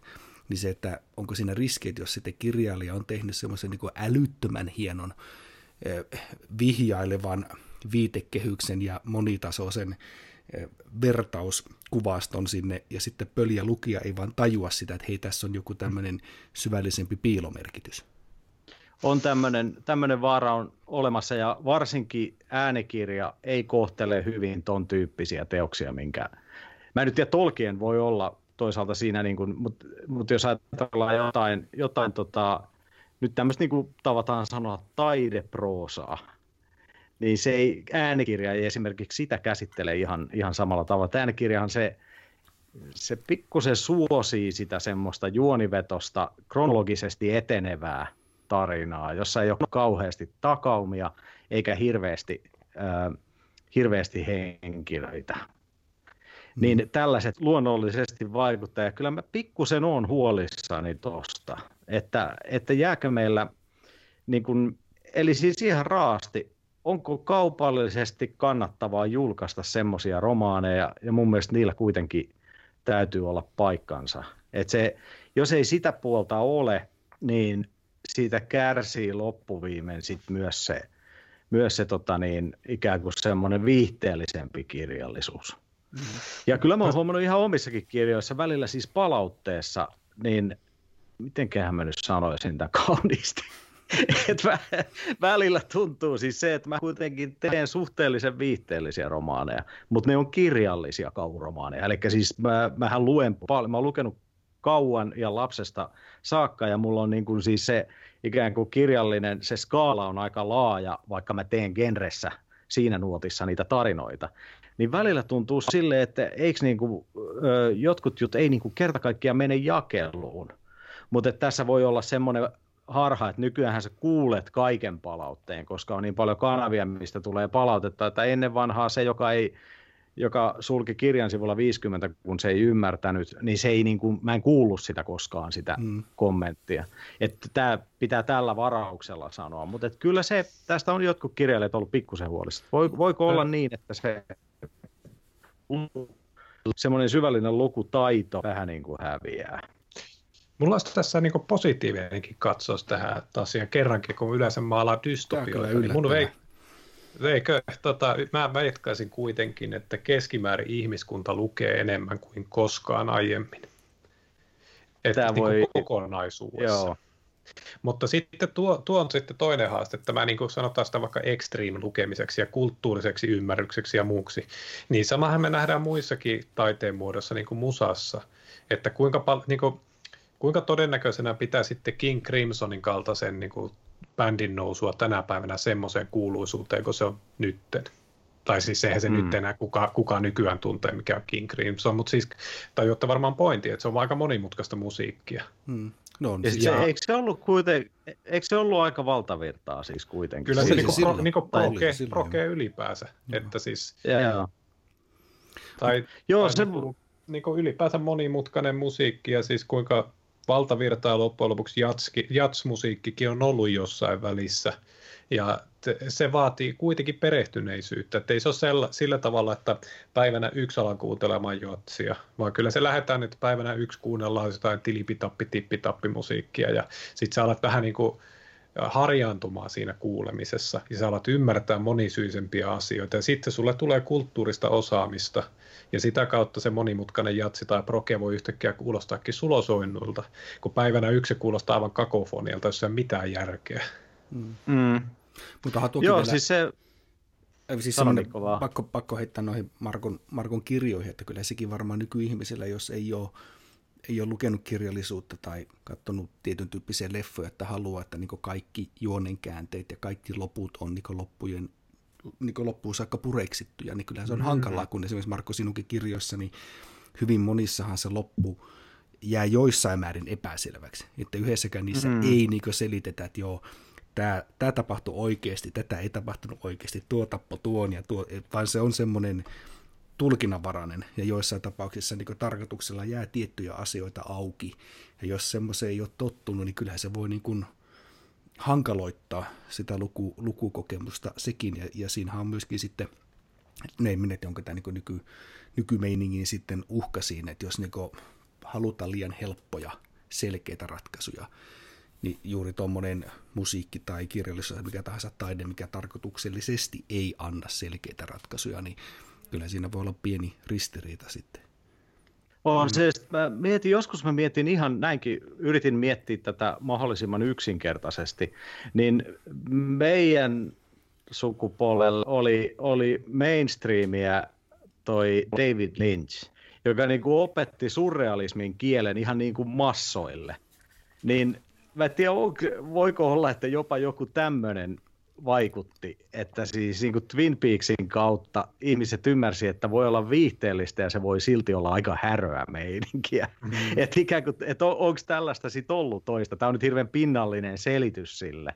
Mutta että sehän oli tämmöinen yksi niin kuin sukupolvikokemus, se koko niin kuin, ei pelkästään Twin Peaks, vaan siis David Lynchin ura niin, niin kauan kuin se oli mielenkiintoinen, niin siinä, mm. nehän oli siis sellaisia leffoja, että ne katot, kaikki, tai aika suuri osa ihmisistä kattoi ne, ja jopa piti niistä, vaikka niin kuin, mikä se nyt on se Mulholland Driveista, niin en mä nyt oikein usko, että kukaan voi voi tota, niin kirkkain silmin sanoa, että se tietää, mistä siinä oli täysin, täysin kyse. niin. Eli, eli se, se, se, tietysti nämä voi olla niin kuin myös tämmöisiä, että jos sitä ei ole ollut, sitä kieltä ei ole koskaan oppinut, niin se, se vaikuttaa ikään kuin vaan virheeltä – että sä et tajua, että tässä on oma estetiikkansa silloin, kun asiat jää niin kuin avoimia kuvia, avointa kieltä, avoimia niin kuin tapahtumia, jotka ei, ei niin kuin suoraan liity, liity mihinkään lineaariseen juoneen, niin se voi, jos se puuttuu se tottumus, niin sitä on niin kuin se vaan vaikuttaa silleen, että joku piruilee mulle. Niin, onhan se, no, tossa... jos ajatellaan sitäkin, että, että ihminenhän on, ihmisellä on niin pakko miele selittää asioita itselleen, siis ihan niin jo evoluution valossa mehän haetaan merkityksiä niin ihan epätoivon vimmalla. Ja sitten jos mm. katsotaan jotain Kubrickin elokuvia, vaikka jonkun hohdon, tykkään hohdosta älyttömästi, niin lukee niitä analyysejä ja suunnilleen salaliittoteorioita, että niin joka kuvasta haetaan jotain ihan niin älyttömiä selityksiä, niin kyllähän sekin sitten mm. saattaa, niin saattaa niin mennä pakkomielen, pakkomielen puolelle. Ja tuossa oli justiin eh, Dylan, Bob Dylanin onko se se highway, mikä rivi sille vai mikä se onkaan, missä on niin silloin kannessa on Dylanin kuva ja silloin Triumphin tuota, niin se moottoripyörämerkin paita. Niin siitäkin oli tullut jotkut niin toimittajat muuta, että mitä tämä, onko tämä niin triumphant jotain, että, että minkä, minkä voittoa sinä tässä niin juhlit sille, se on vittu paita. se on niin mutta se, mutta se, mä veikkaan, että se on hyvä merkki silloin, kun ihmisillä tulee, tiedätkö, niin kuin siellä hohdosta on se joku dokkari, Joo, missä nämä kertoo kyllä. näitä aivan älyttäviä teorioita, niin se on mun mielestä se merkki, että siinä on jotain niin kuin pohjatonta siinä teoksessa. On, on tai, toki, siinä, on toki. tai niin kuin Dylanin hahmossa. Siinä on jotain semmoista, että se niin kuin, toihan on niinku tuosta pseudotoimintaa silloin, kun se menee tolle tasolle, että jotain satunnaisen paidan tekstiä ruvetaan mm. analysoimaan, mutta se on mun mielestä silti niinku merkki, että siinä on jotain, joka vetää magneetin tavoin puoleensa, että siihen täytyy ruveta kehittämään tällaista niin kuin oheismytologiaa ympärille. Kyllä. Mutta se, tuossa on niin semmoinen piirre, että, niin, että niin kuin otetaan no, niin hohtoesimerkkinä tai mikä tahansa muu, niin ne osuu johonkin sellaiseen aika syvään asiaan, mitä ei pysty täysin auki selittää koskaan. Mm. Ja sen takia se, se e, niin kuin ihmiset näkee vaivaa sen ympäriltä ihan toisella tavalla. Ja näitä esimerkkejä on, niin kuin, niin kuin mä nyt toimin täällä niin kuin markkinointi- ja mainoskentällä, niin, niin kuin mä törmään aivan toistuvasti semmoiseen käsitykseen, että nykyihmisen keskittymisjänne on kultakalan jänne, eli noin seitsemän sekuntia tai mitä se nyt ikinä onkaan. Mä en vituutoo. Että se, se tarkoittaa vaan, että sisällöt, mitä me tehdään, on paskaa. Koska sä, niin. sä oot kymmenvuotiaan lukee Harry Potterin. Ja siinä on niin. tuhansia niin. sivuja. Aivan. Että niin kuin, ei se kyse, niin kuin, se on vaan ehkä niin kuin siitä, että se, se niin kuin kultasuoneen osuminen niin kuin kaupallisin terme, niin se on, se on yllättävän vaikea. Ja ei, niin kuin, eihän niitä ole tullut sitten niin kuin, historiassakaan kauhean usein niitä, jotka on sellaisia jättipotteja. Että niin kuin, sillä tavalla niin kuin vangitsee sukupolvikokemuksen, niin kuin sanoi David Lynch, niin kuin monta niitä on, niin ei niitä kauhean montaa ole. Ja mä vähän väitän, että J.K. Rowling on yhdenlainen sukupolvikokemus tietynlaiselle polvelle. Se on hyvin toiselta puolen, mutta siinä on ihan yhtä lailla niin kuin, hän niin tutustuttaa tietynlaisen mytologisen kerroksen, tosi viihteellisen kerroin, niin kuin ker, tämmöisen kerronnan keinoin. Siellä on äärimmäisen rikas symbolikirjasto erilaisista tämmöisistä mytologista kulttuureista, ja hahmorakennelmat on sieltä tulleita. On, tiedä, se on... miten, miten ihmeessä se on tehnyt sen, mutta se on tosi taitavasti rakennettu. Eikö mäkin ole miettinyt, että kuinka paljon siinä on ollut niin kuin ihan vaistoa. Siinä täytyy, että mikä on ollut niin kuin se vaiston ja analyysin van, niin kuin, äh, balanssi Harry Pottereissa, koska se, se vaikuttaa niin uskomattomalta, että se, jotenkin, mä, mä, oon nyt niin kuin lähden, mä en ole lukenut niitä kirjoja, voin tunnustaa heti, että mä menen leffan, leffojen perusteella ja sen perusteella, että vaimo on lukenut ne ja Harry Potter-fani edelleen. Eli se, se niin kuin vie, että se voi vedota vielä eri ikäisiä. Et se, se on kyllä uskomaton, että siinä on kaikki nämä jälleensyntymmiset. Siinä on samalla se, että ne kirjat vie sitä tietyn ikäistä hahmoa, että se niin kuin vanhenee ja samalla ne haasteet ja ne tietyt juonikuviot muuttuu erilaisiksi sen niin kuin varttumisen myötä ja sen myötä, että aikuistuu. siinä on, se on, se on tota, tämmöinen, siinä on, Mikko mainitsi tuon Tolkienin, niin nämä on molemmat tietysti semmoisia, joihin ehkä kirjallisissa piireissä voidaan suhtautua joskus vähän ylenkatsoen, mutta kyllä mun täytyy sanoa, että mä ihailen niitä siinä. Ja sitten se, että niin kuin sanoit, että siellä on näitä vanhoja ajatuksia, niin kuin Potteri, nämä on siis, no yleisestihän on on sanottu, että juonia on äh, varmaan pienin määrä, tai pienin määrä, mitä sanotaan, että minkälaisia juonia on olemassa, on kolme, mutta sitten joku sanoo, että perusjuonia on olemassa seitsemän. Mutta joka tapauksessa tarinan kerronnassa, silloin kun puhutaan tarinavetosesta kirjallisuudesta tai mistä tahansa tarinan kerronnasta, niin se on vähän niin kuin jossain soittimessa, että niitä ääniä ei ole loputtomasti. Ja niitä ääniä voi laittaa satunnaisesti järjestykseen, mutta hyvin pieni osa ihmisistä on silloin kiinnostunut. Eli se on tietyt melodiakulut, jotka toimii. Ja haaste on vaan löytää ne, että ne puhuu niin kuin uudestaan. Ne kertoo sen saman jutun, mutta ne kertoo sen niin, että uudet sukupolvet saa sitä kiinni. Ja toi Potter on kyllä siis semmoinen ihme-esimerkki, että se, se tota niin, olisi hauska tietää, mä en ole koskaan edes oikein mitään haastatteluja katsonut tämän Rowlingin, että miten paljon se analysoi sitä ja miten paljon se ikään kuin veti lonkalta. Jos se veti se 90 prosenttisesti lonkalta, niin mä ottaa vähän aivoon, koska se, on, se, se, on, tota, niin, se, se, se ei ole reilua. Ei, ei, se, se, ei se voi olla mahdollista.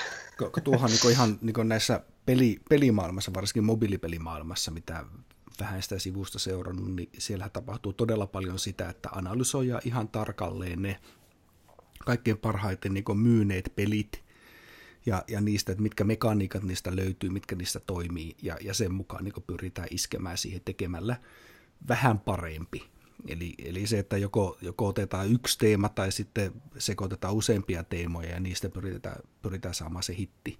Eli senkin takia niin kuin täysin uusia ideoita tulee, tulee suhteellisen harvoin. Tietenkään ei saisi niin haukkua suomalaisia menestystarinoita, mutta esimerkiksi jotain Angry Birdsin kaltaista, että ammutaan jotain juttuja, millä hajotetaan joitakin muita juttuja, niin sen tyyppisen, niin vaikka jotain linnan hajotuspelejä, oli jo vuosia vuosia ennen ensimmäistäkään Angry Birdsia, mutta se teki vaan sen tosi paljon paremmin. Se mekaniikka oli älyttömän hyvä, hauskat graffat, äänet, taustatarina ja niin edelleen. Eli juuri tavallaan niin ehkä jos joku tuo Harry Potter-hommakin, että kuinka paljon siitä on sitten sellaista niin kuin ihan uutta ja kuinka paljon siinä on vaan sitten boostattua pelimekaniikkaa. Niin se no on... tavallaan, toi, joo, siis mä uskon, uskon, että se, ja siis se on tietysti aika loogista, että me ollaan niin kuin tietynlaisia olentoja, joilla on aikakaudesta toiseen niin kuin tietyllä tavalla samat ongelmat, vaikka niiden pinta tietysti muuttuu älyttömästi. Me niin kuin kohdataan koko ajan sitä samaa.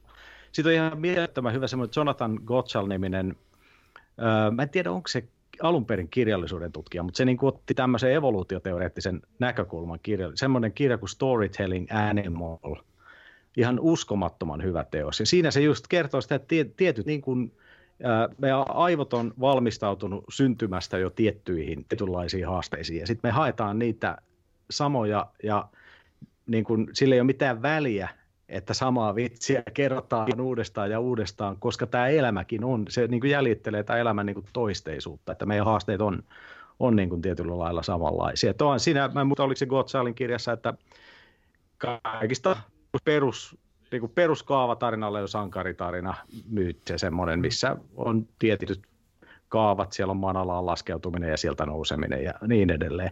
Niin näillehän löytyy niin kuin verrokit ihan jostain niin kuin tieteellisen psykologia jostain kiintymyssuhdeteoriasta tai, tai jostain sitä, miten lapsi harjoittelee itsenäisyyttä. Niin niissä on niin kuin se, että se, ne on niin, kuin niin syvällä ne tietyt kaavat, että ne on niin kuin siinä, siinä mielessä ne on ehtymättömiä. Mutta tietysti semmoisen tietynlaisen laskelmoinnin oppii jossain vaiheessa. Se on jännä. Miksi tavallaan on pakko toistaa niitä kaavoja? Mutta miksi se joskus tuntuu kaavamaiselta? Niin kuin Hollywoodissahan rupesi haisee jossain vaiheessa niiden leffoissa se, että ne käytti sitä Christopher Vogelin semmoista Hero's Journey-kaavaa. Ja se oli ihan taimattu, siis siinä on niin kuin, että tietyt tapa, käänteet pitää tapahtua tietyssä kohtaa tarinaa. niin ne, ne, ne niin kuin rupesi, että mä muistan, niin kuin, jos nyt heitän, että 90-luvulla alkoi muistan, että itsellä alkoi, niin kuin, että hetkinen, mua niin kuin vedätetään, että nyt, nyt, nyt niin kuin nyitään, ikään kuin lypsetään, että vedetään aina just oikeaan aikaan tietystä narusta. Et siinä, siinä on niin kuin se, aina se tanssi, että pitää seurata kaavaa, mutta sitten jotenkin vetää jalat alta Mutta se, kuitenkin. Sekin, mulla on tähän tosi niin syvään päätyy vievä keskustelutapa, jos haluatte lähteä sinne päätyyn. Pitää tota, tässä koska, hiljalleen lähteä siihen suuntaan kyllä. koska tota, otetaan sellainen ääri, niin yksi esimerkki siitä laskelmoivasta tota, ikä, niin kuin asiasta, että niin kuin laskelmoivasta taiteen tai muusta tekemästä, niin meillä oli sellainen kauhean hyvä yritys tehdä täydellinen kieli, Esperanto, joka ei koskaan to, niin kuin, tavallaan jalkautunut. Se niin kuin ihmiset mm. vierasti sitä. Niin se, siinä on niin kuin esimerkki siitä, että okei sä ymmärrät teknisesti sen leikin juju, että miten sen periaatteessa pitäisi mennä, mutta se ei niin kuin oikein naulaa sitä. Niin äh, siis tosiaan niin kuin tieteen puolella ja vähän se on sen kukkuluru-tieteenkin puolella, mitä niin kuin on varsinkin psykologiakirjallisuudessa jonkun verran. En tiedä, että osa porukasta ei, ei ihan Carl Jungia pidä semmoisena täysverisenä tieteentekijänä, mutta sieltä, no, sieltä, niin, mutta sieltä niin kuin, tavallaan sieltä branchista tulee semmoinen niin kuin, ä, tieteellisen katsantokannan näkemys siitä, että mit, mitkä on vaikka ne arkkityypilliset rakenteet tarinoille. Ja mä oon tätä, niin kuin, kun tosiaan mainospuolellakin tätä on vähän pakko miettiä, kun sun pitäisi saada asia puhuttelemaan, vaikka se kerronnan muoto on sitten tosi paljon simppelimpi. Niin, mä, niin yksi mun vanhan työntekijä keksi siihen aivan loistavan termin, kun mä sille koitin tätä niin viestiä, että meillä on niin joku perimmäinen idea. Mä en oikein osaa selittää sitä, mutta me keksitään vaan sille uusia ilmaisun muotoja. Ne sanoo sitä alkulimaksi. Että se, niin se alkulima on aina sama. Ja sä tajuat sen tai sä et tajua sitä. Ja mitä paremmin sä osaat sieltä alkulimasta ikään kuin nostaa konkreettisia klönttejä pihalle, niin se enemmän se ikään kuin, niin kuin viestii siitä evolutiivisesta tai jostain prosessista meidän sisällä. Että sä tajuat, mistä on kyse. Se on tosi simppeli se ilmaisutapa, mutta se puhuttelee. Ja sitten kun toinen niin kun ei tajuakaan sitä alkulimasta tuon taivaallista, vaan se tekee teknisesti saman asian, niin kaikki näkee sen läpi. Se on vähän niin kuin, että joku teeskentelee olevansa ystävällinen, mutta kaikki näkee, mm. että se on mm. vain pinnallista. Ja joo, sitten meillä on sellainen aito vilpitön ystävällisyys. Niin kukapa ei ilahtu siitä. Mutta heti kun tulee semmoinen, niin kuin, voi vittu, tuo vaan keimailee tuossa eessä, niin kaikki Joo. näkee sen läpi.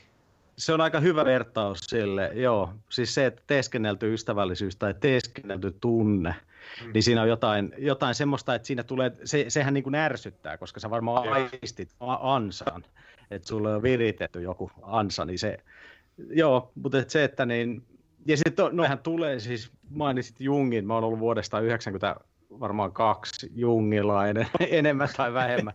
Eli se, oon lukenut niitä sen tota, horinoita, se on äärimmäisen sekava kirjoittaja itse, että se on melkein aina parempi, että joku muu, muu tota, paketoine. Ja si, sillä on kyllä, esimerkiksi sillä oli ihan hyvä esimerkki tällaisesta niin kuin ideasta, joka toistuu edelleen, toistuu muuten siinä Harry Potterissa. Eli se, että sankari tai päähenkilön vanhemmat ei ole sen oikeat vanhemmat. Tämä oli niin kuin Jung esitti, että tämä on semmoinen niin kuin arkkityyppinen sankarin piirre. Ja sitten se selitti sen sillä, että mehän ollaan aina, me ollaan niin kuin synnytty tiettyille vanhemmille, mutta meissä on biologia ihan sisään rakennettu se viesti, että meidän pitää tulla yksilöiksi, eli erottautua vanhemmista. Niin tämä niin kuin kuvastaa sitä, että ne todelliset vanhemmat on jotkut jumalalliset jossain muualla. Ja se, se asetelma sen takia toisteinen ja se toistuu vuosisadasta toiseen, että se kuvastaa tällaista ihan niin kuin tilannetta, sun pitää ruveta vihaamaan vanhempiasi lainausmerkeissä, eli ajatella, että ne ei ole sun todelliset vanhemmat, vaan sulla on jossain muualla, muualla tota, niin oikein vähän niin kuin kristiuskossa, että Jeesuksen ne nehän on vähän niin kuin sellaiset heittopussivanhemmat, se Joosef ja Maria, koska se on oikeasti Jumalan poika. Tämä on, tämä on niin kuin semmoinen tarin, tarinoissa toistuva aihe, että jos ei sitä niin kuin, että mulle ensimmäisenä, kun mä luin Jungia, niin mä ymmärsin, että miksi näin on. Kyllä mä sen olin noterannut, että joo, että mikähän tämä on, että tarinoissa on aina näin. Että mitä, mitä se tekee, se, että se niin kuin sukulinja on mysteeri sillä sankarilla. Mutta et se, ne, ne, et siinä me, siis Jungista nyt voi sanoa, että se ei, on epätieteellinen, totta kai, siis se on hyvin sekava hahmo. Mutta että se, nämä, nämä sen niin kuin perusjutut, niin ne menee sitten kyllä, että sehän oli periaatteessa se sen teoria oli biologinen. Se vaan oli niin luonteeltaan mystikko, että se veti siihen mukaan sitten kaikki, kaikki mahdolliset parapsykologiat ja kaikki tämmöiset, mutta että, niin se on kyllä mun mielestä ihan niin kuin hedelmällinen tapa ajatella. Ja siinä on just se ajatus siitä, että on joku, tuo alkulima on aika niljakas, mutta, niin, mutta että siellä on niin kuin tietty semmoinen, mistä, mistä se pitää mistä ne aiheet pitää ottaa, ja ne ei silloin ole täysin satunnaisia, vaan niissä on aina joku rakenne valmiina. Muuten, se, muuten siitä ei saa kiinni kukaan sitä tarinasta. Joo, sehän se mystiikka siinä tarinankerronnassa on, että suurimmat tarinat on kulttu- ne niin kuin läpileikkaa erilaisia kulttuureja, eikä niinkään, että se olisi niin kuin hyvin kontekstisidonnainen. Että meillä on vaikka joku niin kuin suomalainen häjyt, Tiedättekö, että se on niin kuin tavallaan sellainen Suomi-Finland perkele-tason konteksti. Ja se, se mm. niin ulkopuolelle se näyttää vaan semmoista, no joo, siellä ne jotain tekee paikallista juttua. Ja sitten on tuo Harry Potter tai se Tolkienin kokonaisuus, niin se niin kuin kansakunnasta toiseen liitytään siihen. Niin se on pakko olla jotain sellaista, että se nimenomaan koskettaa johonkin semmoiseen osaan, joka ei ole kulttuurisidonnaista. Ja se, se, se, on tosi, niin kuin Jungilla nyt on niin kuin, tavallaan oma näkemyksensä siihen, mikä se sitten käytännössä on. Mutta siis jotain, niin kuin, kun onhan se nyt eh, niin kuin nykytieteen valossakin hyvin ymmärretty, että ei yksilökään ei tunne itseään kauhean hyvin. Et meillä mm. on niin paljon tiedostamatonta meidän niin kuin, omassa toiminnassa, että se, joka väittää tuntevansa itsensä, niin ei tunne an, ensinkään itseänsä käytännössä. Mm. Se oli mielestäni loistava tuohon liittyy Jonathan Haidt-niminen sosiaalipsykologi, se on ihan loistava se, kun se sanoi, että tietoisuus on mielen lehdistösihteeri. Eli se ta- ta- ta- tarkoitus on selittää parhain päin, mitä tuli tehtyä. Eli se, niin kuin, eikö tämä ole tutkittu, että siis niin kuin päätökset lähtee liikkeelle jotenkin aivotoiminnallisesti paljon ennen sitä, kun ne tulee tietoiseksi. Joo, niin siis tuossa jotain paljon ennen on vähän niin kuin suhteellinen käsite, mutta autonominen hermosto reagoi ennen sitä tota, tota, tietoisuutta siis käytännössä, kyllä. Joo, että siinä se on aika semmoinen ehkä vähän niin kuin aavemainenkin ajatus, että kaikki nämä touhut, mitä tässä tekee, niin suurin osa niistä on sellaisia, että mä vaan itselleni selittelen, selittelen tässä niitä jälkikäteen. Niin. Mutta niin. mut se ihan niin mielenkiintoista. Mä mietin tätä joku kerta ja mä sain semmoisen, niin kuin, mulla ei minkäänlaista kokemu- tai koulutuspohjaa miettiä näitä asioita. Tulipa vaan mieleen, tota, että mikä tietoisuuden rooli sitten on. Koska tota, sillä, siis, jos nyt uskoo siihen evoluution, niin se on syntynyt evoluutiivisen prosessin kautta niin minkä, missä se on etulyöntiasemassa se tietoisuus, jos se kuitenkin, niin sillä ei ole mitään muuta väliä kuin olla tuommoinen lehdistösihteeri, joka niin jälkikäteen selittelee asioita. Ei se, tuli, ei se, ei se, niin, mulla tuli tämmöinen niin ajatus siitä, että se on tavallaan, niin kuin, mä itse olen ajatellut sen semmoisena niin mäkättävänä apukuskina. Eli se tavallaan jälki, se moittii sua semmoisella tavalla, että ensi kerralla sä ajat paremmin. Kun se, Joo. Eli jos ajatellaan nyt vaikka näin, että sä niin käyt jonkunlaisia tilanteita läpi ja sitten sä reflektoit jälkikäteen, että ei mennyt ihan putkeen, niin sen jälkeen sä seuraavalla kerralla et tee toivon mukaan ihan samalla. Eli se on niin oppimista edistävä asia silloin. Luultavasti, koska siis tähän yksi vertaus, mitä sitä annetaan, että esimerkiksi muusikko, lahjakas muusikko, joka soittaa jotain, se ei ole tietoinen siitä, paitsi kun se tekee virheen. Tietoisuus, tieto, tietoisuus napsahtaa päälle.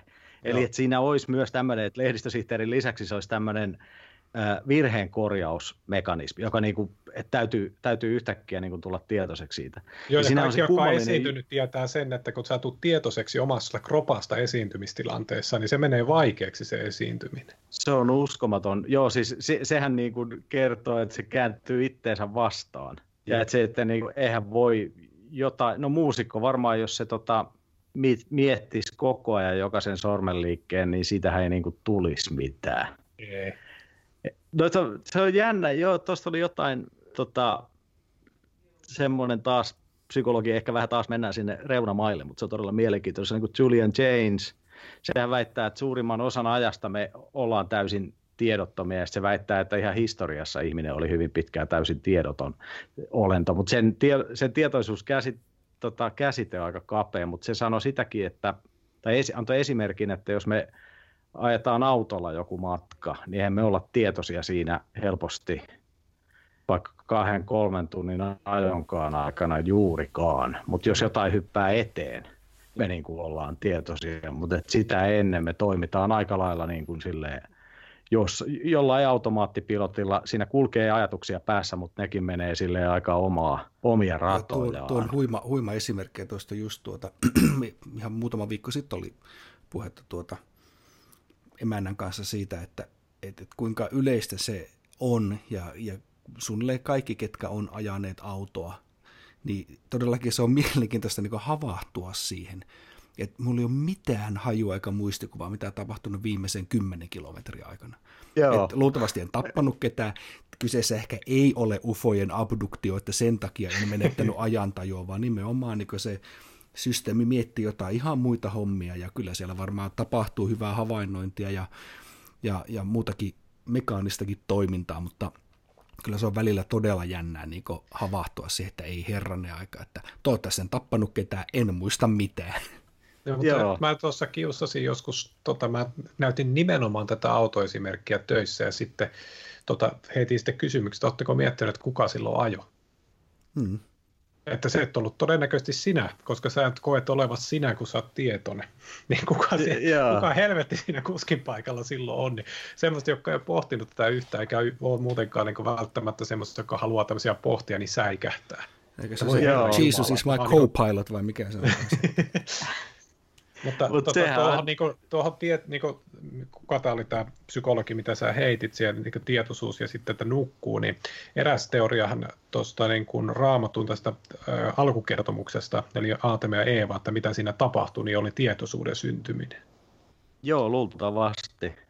Jotain. Ja siis samatenhan se koko, aika monet ne luomismyytit, että siinä olisi niin kuin, että se ei kertoisi eihän, eihän sen ajan ihmiset osannut edes ajatella, että miten niin kuin joku objektiivisesti joku maailmankaikkeus on syntynyt. Ei niin kuin maailmankaikkeuden käsitekin ollut varmaan hyvin hatara. Ei, se on ollut ei se, ollut sellaista käsitettä ihmi- Niin. Eli se ihmisen niin kuin tieto, se ole, maailmassa oleminen, että jotenkin ne niin kuin kuvaisi sitä, että kun ihmiset ekan kerran havahtuu, että hetkinen, mitä, mitä me ollaan. Ja siinä se, se, se on aika niin kuin aika mun mielestä järkeenkäypä. Et se, se on ollut, täytynyt olla aika mullistava kokemus ja se on, sitä on helposti varmaan siirretty, siirretty niin kuin sukupolvelta toiselle sitä semmoista. Onko se nyt ollut, mä en tiedä koska se nyt tapahtui ihmisessä se kognitiivinen vallankumous. Siinä on täytynyt olla, että sitä on mytologisoitu sitä e-, eläimestä havahtumista jotenkin. Sitähän ne aika monet noi jos niin kuin vähän vertauskuvallisesti lukee, niin aika monet niin kuin luomismyytit, niin ne voisi tulkita, että ne kuva, kuvastaa sitä tietoisuuden heräämistä. Siis sitä, sanotaan sitä, tai yksi tapa niin suomen kielellä sitä puhua sitä maailmankaikkeutta on tietoisuuskeskeinen maailmankaikkeus versus materialistis-keskeinen maailmankaikkeus. Ja se on, tämä sitä... tarkoitin sitä, niin kuin, kun sanon tieteellisen vallankumouksen jälkeistä aikaa, me eletään materiaaliskeskeistä tieteellistä maailmankuvaa, eli kaikki redusoituu materiaan.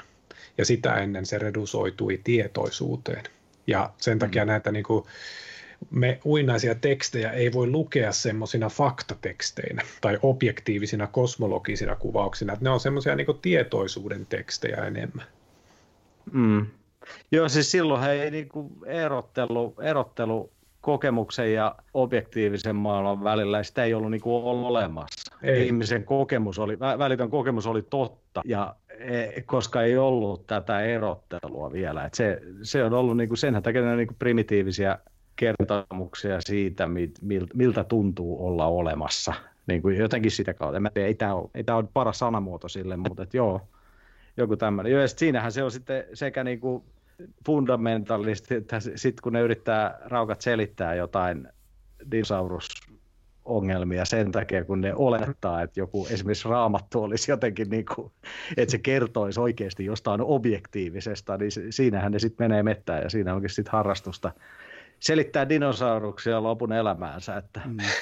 Mutta tuossa niin tavallaan, jos ajatellaan pikkasen kevyempiin suuntiin lähteekö, tämä nyt menee aika filosofiseksi, mikä on aina tarkoituskin ja hienoa, mutta jos ajatellaan vaikka skifiä, mistä aikaisemminkin puhuttiin se, että, että kun skifi-elokuvissa tai kirjallisuudessa tai ihan niin kuin tutkimuksessakin pyritään niin kuin miettimään, että minkälaisen avaruusolennot on. Niin on yllättäen, niillä on kaksi jalkaa, kaksi kättä, pää ja niillä on jotain hölmö, niillä on joku kolmas silmä tai ne on sitten eri värisiä. Mutta me niin kyky jotenkin kuvitella jotain täysin uudenlaista ihmeellistä elämää, mitä ihan varmasti maailmankaikkeudessa on, elämää. Eikö, oliko se Arthur C. Clarke, mikä sanoi just sen, että, että joko, joko me ollaan yksi maailmankaikkeudessa, tai sitten maailmankaikkeudessa paljon erilaista elämää, ja molemmat on pelottavia ajatuksia. Niin, just niin että, tuota, on. Niin, niin tuota se, että, että eihän me oikein voida kuvitella, mitä olisi, varsinkin jos ajatellaan tieto, tietoinen tai älyllinen elämä, mikä ei ole tämmöinen niin kuin humanoidipohjainen, niin kyllä se meidän niin kyky, kyky kuvitella on aika rajallinen. Sitten se tulee Star Trek-tyylisesti se joku eh, värikäs energiapallo tai joku tämmöinen, kun ei, ei oikeasti vaan, tai niin kuin Lovecraftilla on just paljon sitä, että niin todellakin semmoinen, puhutaan aina niin käsittämättömistä asioista, ja eikä niitä ole sitä paljon selittämääkään, mutta se on, se on kirjallisuuden tietenkin vahvuuskin siinä, että monesti ei edes lähetä. Siinä vaan sanottiin, että se kammotus, mikä nousi merestä, on joka suhteessa käsittämätön ja ajoi hulluutta ja niin edelleen. Ja sitten monesti leffassa, kun se yritetään tehdä jollakin köppäsillä tehosteilla, niin se tuhoutuu se mielikuva siitä ihan täysin. Joku sanoi, että toi on se syy, miksi niitä Lovecraftin näitä niin kuin hulluuden vuorilla ja näitä, miksi niitä ei ole kuvattu. Joo, koska se, se, niissä on olennainen se, että se kuvaa sellaista, mikä ei ole kuvailtavissa. Mm. Niin sen voi tehdä kirjallisesti, mutta että elokuva, elokuvassa siihen tulee, siihen tulee välittömästi ongelma. Kyllä. Niin, to, mutta toi on totta, toi, kauhunkirjallisuudessa ja kauhun tekemisessä ainakin itselle se, kun mä, mulla ei ole siis kovin voimakas iljetysrefleksi, niin mä en esimerkiksi näitä tämmöisiä splatter-kauhuja, en mä pidä niitä kauhuna. Ei ne ole mulle mitään. Niin tavallaan, että se on niin kuin kalan perkkaamista. Että aivan sama. Ja tota, mutta sitten se niin kuin, todellinen niin kuin, kauhu on samanlainen kuin pistäpä käsi pimeään huoneeseen, mihin sä et näe. Niin sun mieli kyllä täyttää kaiken maailman terillä ja möröillä, jotka syö sen. Mutta sä, niin kuin, se on niin kauan pelottavaa, kunnes sä näet sen. Ikään kuin niin kauan, kunnes kissa on nostettu pöydälle, niin se on, se on pelottavaa. Se, se on, on tosi, sehän... tosi niin kuin mielenkiintoinen psykologinen efekti, mikä päällä on siinä. Se on se, se, on se kaukirjailijan painajainen, että pitää yrittää venyttää sitä hetkeä, kun sä realisoit sen. Ikään kuin, että sun ei tarvitse tyhjätä sitä pajatsoa. että sun pitää niin kuin, pitää se siinä, että että sä vetoot ihmisen niin, niin kuin pelkomekanismeihin, mutta sä et näytä, mikä se on, se mitä pelätään. Ja se jossain määrin paras on, että se jää aina se pelon kohde niin kuin osittain varjoon, myös lopussa. Toi on toi, mitä Mikko on, että mun kirjat jää, että se jää asioita auki. Niin usein kyse on siitä, että mä en halua vetää sitä asiaa päivänvaloon, koska siinä puhutaan niin kuin siitä itse, tai se ikään kuin romaanissa se pelon kohde on jotenkin semmoinen kaikkialla läsnä oleva. Niin kuin siis, ihminenhän ei koskaan lopeta pelkäämistä, vaikka mm. että se on niin kuin ikään kuin semmoinen ikuinen, ikuinen piirre, että sen takia se täytyy pitää. Lovecraft ratsa, ratkaisi sen niin, että se sanoo lopussakin, että sitä ei voi kuvailla. Se on aika hyvä, ovela ratkaisu. Mutta se on totta, ja sitten toi, että voi tehdä semmoisia testejä. Mä esimerkiksi tuolla meidän talon kellarissa saatan joskus matkalla johonkin kerrostalossa, siis matkalla pesutupaan, niin sammuu valot siinä käytävällä, niin mä joskus pysähdyn ja niin kuin tarkkailen, että mitä se pää tekee. Joo. Niin se on mielenkiintoinen. Se, se, se, osaa, se, se, on, se on niin vanha koneisto, että se osaa kyllä kuvitella kaiken. että se just, että sieltä tulee niin semmoisena pikakuvana varmaan niin kuin kaikki, mahdolliset, kaikki mahdolliset iljetykset, mitkä meitä on evoluution aikana ikinä vaan jahdannut, niin ikään kuin se pikakelauksella näyttäisi kaikki mahdolliset. Tavallaan nykyversio tuosta möröistä on se, että kun sulla särkeytetään niin kuin päätä, sitten ennen kuin sä saat diagnoosi, niin mikä sulla on? Sulla on kaikki. Sulla on vittu aivoebola ja syövän ja sydäntaudin ja aivoinfarkti yhdistelmä. Ja sitten kun sä kuuletkin, että no, sulla on 38 kuumetta, huh, ai se olikin kauhean konkreettista, purana naamaria menokset.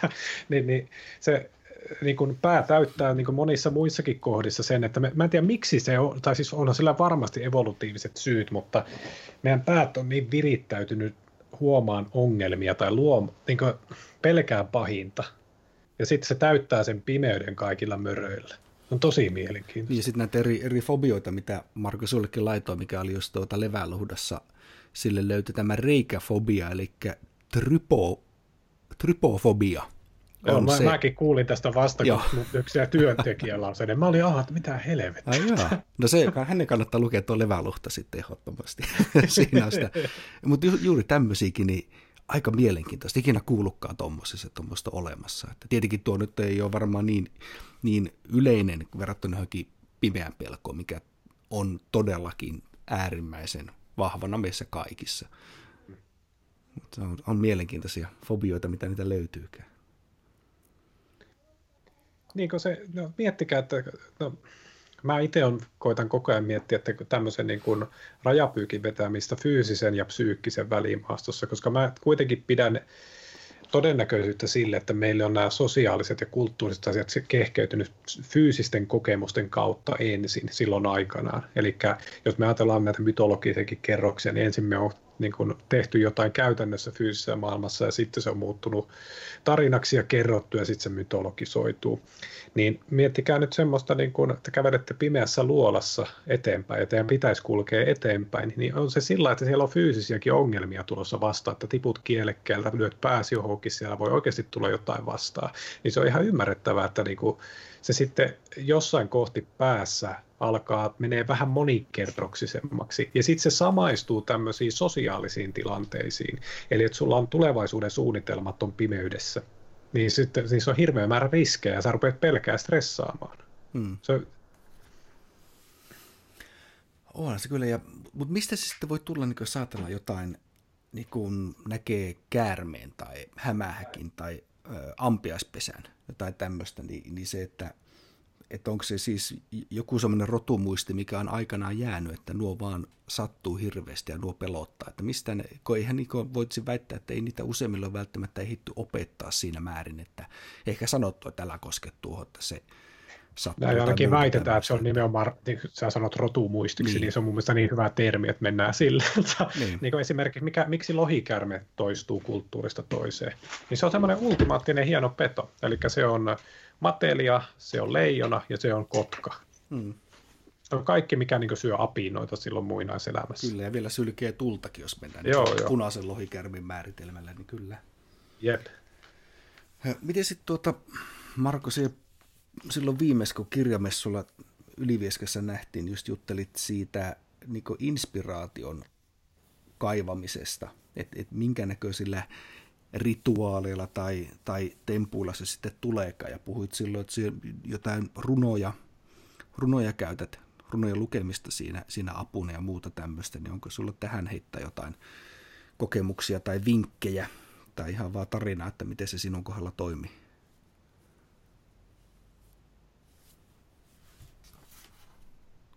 Syvä hiljaisuus. Onko mies kadonnut? Totta niin, kuuletteko mua? Nyt kuullaan. kuullaan. Joo. Joo, mulla vissiin katos luureista, tota niin, mennikö mulla nyt akku luureista, että kyllä jos näin kävi, niin nyt on kyllä huonosti, huono tuuri. Mutta että niin, mä kuulen teidät nyt tuosta kaiuttimen kautta. Te olette nyt, mä, olen, mä olin siis jonkun aikaa pois linjoilta. Niin se on ihmettely aika hiljaista. Autopilotti oli päällä se. se että meillä on niin älyttömän hyvä, juttu. niin meillä on niin hyvää settiä, että tuota, sinäkin mykistyt täysin. Joo, ei kyllä tässä, tässä tapahtui, tota, niin, kylläpä sattuu nyt samaan syssyyn. Mä menisin jo ruveta syyttää, että oliko täällä joku toinen taas katkaissut verkon, mutta ei ne oli noin luurit. Joku siellä mutta... muuten pätkii pikkasen, se Skype tulee vähän myöhässä, että välillä se sammaltaa ja sitten se taas kirii kiinni, eli pitää kertoa muillekin, että sinä luultavasti et ole sienien vaikutuksen alasena, vai ihan pelkästään tuo Skype madaltaa, tai siis matelee hieman perässä välillä, mutta ei haittavasti. Sovitaan näin, että en ole sienien. no siitähän päästään siihen inspiraatiokysymykseen. niin, niin.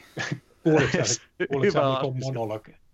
En kuullut. Ah, no okei, siis se, että mistä silloin täällä Ylivieskan kirjamessulla oli puhetta siitä inspiraation hakemisesta. Että se puhut, että tuota, käytät runoja, luet jotain tiettyä runoa tai muuta tämmöistä, jonkin tyyppisiä rituaaleja tai muita. Tietenkin siis tilaa on, vaikuttaa varmaan ja niin edelleen, mutta onko sulla tuohon antaa mitään vinkkejä tai kokemuksia, että mikä, mikä toimii sinulle ja miten se varsinkin tämmöisenä eristysaikana, kun ihmiset saattaa olla vähän ehkä henkisesti ja fyysisesti jumissa, niin saattaisi ehkä toimia muillekin.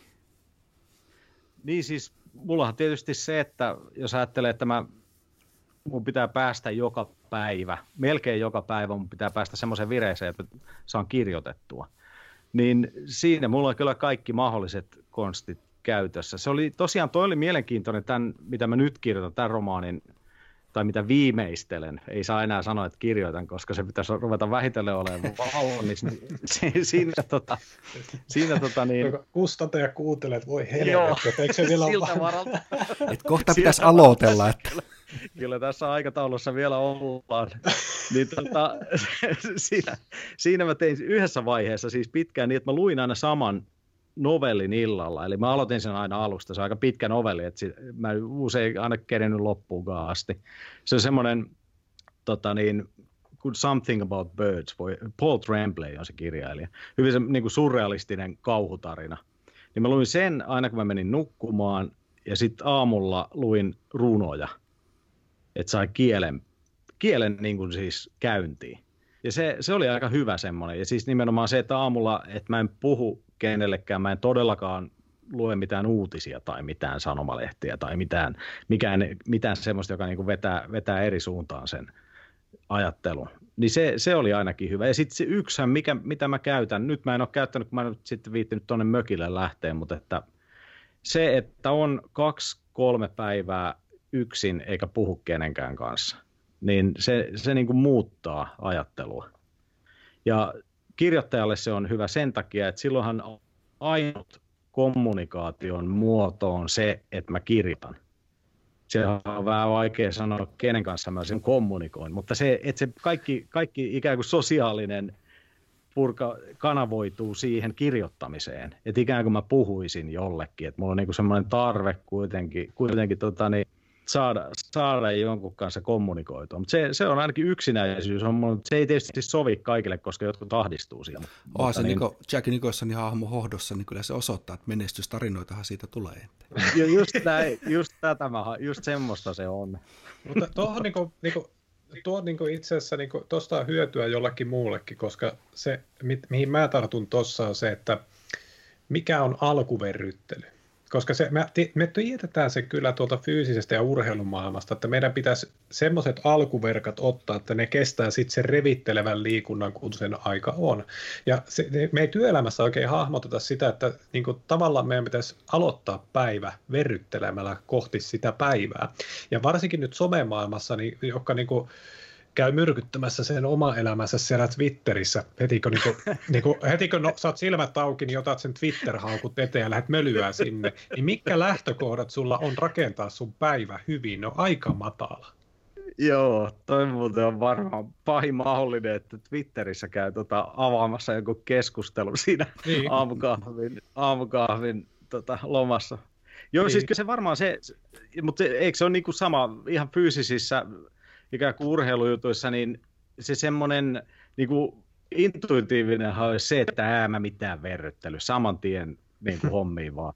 Mutta että se, että oikeasti se on semmoinen, se, ne, että pitäisi mennä niin kuin askel askeleelta ja jotenkin suunnata se, suunnata se koko fokus siihen työhön jollain apukonsteilla ja vähän niin kuin huijata itsensä siihen tai se tekemiseen. huijaaminen on ehkä niin kuin tota, no voi sitä huijaamiseksi tietenkin sanoa, mutta se niin kuin, koetapa mennä tuonne punttisillalle vetää ykköstoisto ekalla.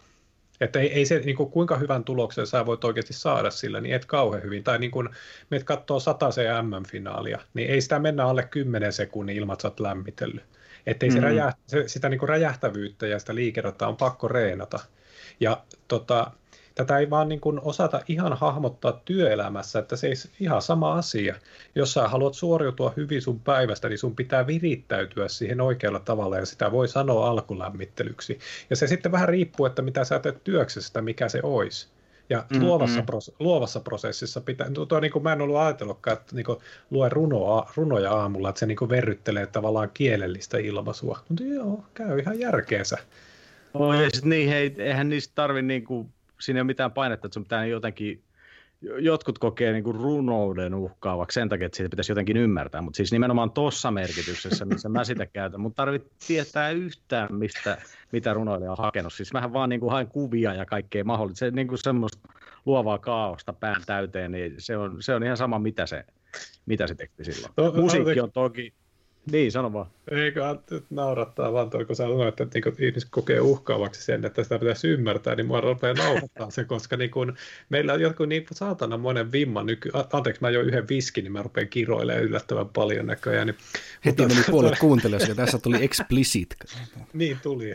Maidostulos katosi heti. Kyllä. Mentiin niin K18 luokkaan, mutta niin, niin kun meillä oli tapa, niin kuin, nykyään meidän pitäisi selittää kaikkia artikuloiden, miksi me koetaan asioita jollain tavalla. Ja esimerkiksi niin kuin, yksi parhaita tapoja arvioida musiikkia mun mielestä, että jos se kuulostaa hyvältä, niin se on todennäköisesti aika hyvää, ja jos se kuulostaa huonolta, niin se on todennäköisesti aika huonoa.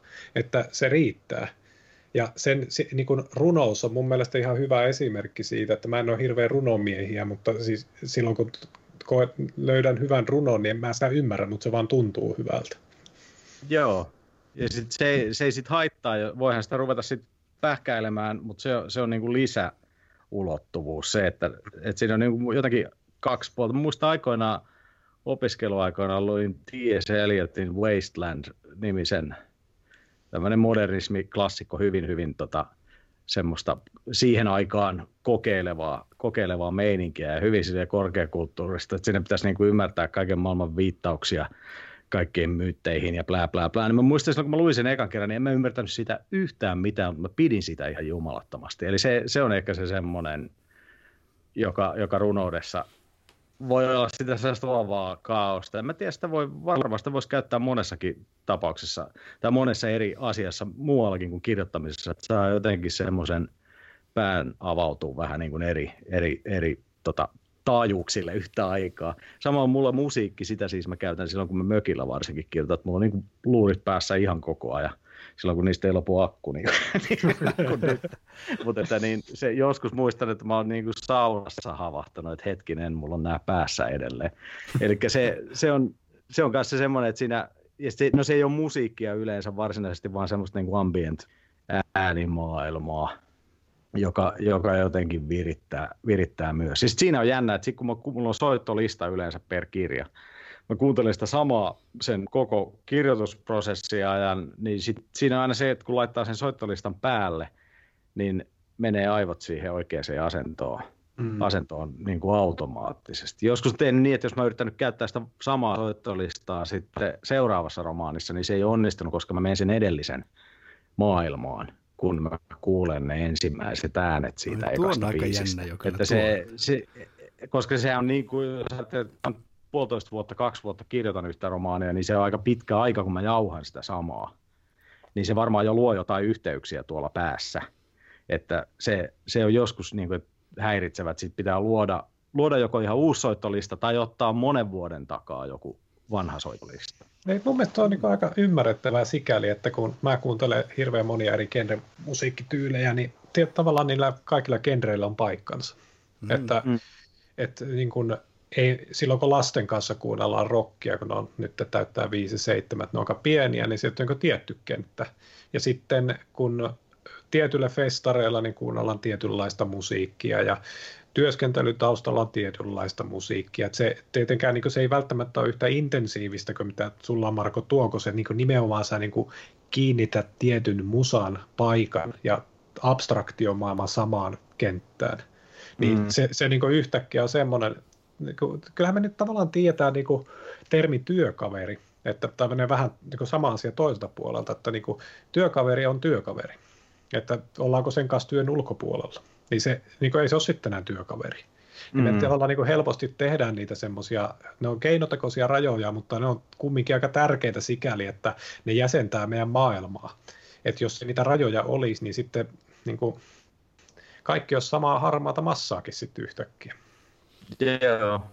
Kyllä, että se, että ainut, mitä mä, mä nykyään kuuntelen harmillisen vähän sit niin kuin muuten musiikkia. Et se, se on yksi semmoinen jännä, että se on jäänyt multa – jäänyt multa aika paljon, aika paljon taustalle, mutta että niin, mutta tuossa huomaa, että se niin kuin kirjoittaessa se on ihan niin kuin olennainen, olennainen osa sitä. Mä haluaisin kysyä että niin kuin, mitä sanotaan luovaksi prosessiksi, kun tuossa oli puhetta siitä, että jälkikäteen keksitään kaikenlaisia selityksiä sitten, kun on saatu jotain aikaiseksi, niin varsinkin tota, sanotaan niin kuin tuolla urheilupuolella tapaa ja sitten luovassa musiikin tuottamisessa. Ja mä itse asiassa törmään siihen niin kuin omassa työssänikin, kun tämä konseptuaalista suunnittelua. Ja sitten kun mä saan semmoisen niin mielestäni aivan nerokkaan idea, saa sen paketoitua kasaksi ja muuta, niin mä en oikein ole varma, että mistä ne tuli ne ideat. Ja oliko ne edes mun keksimiä. Ja ku, missä, missä vaiheessa se tapahtui ja miten se kirjoittaminen niin kuin etenee. Mutta tuo niin kuin, sen takia, että on mielenkiintoista just sun kautta, jos sä sanot, että sä vuoden puolitoista kirjoitat yhtä menoa, niin että minkälaista se on niin kuin se niin kuin luova prosessi siinä?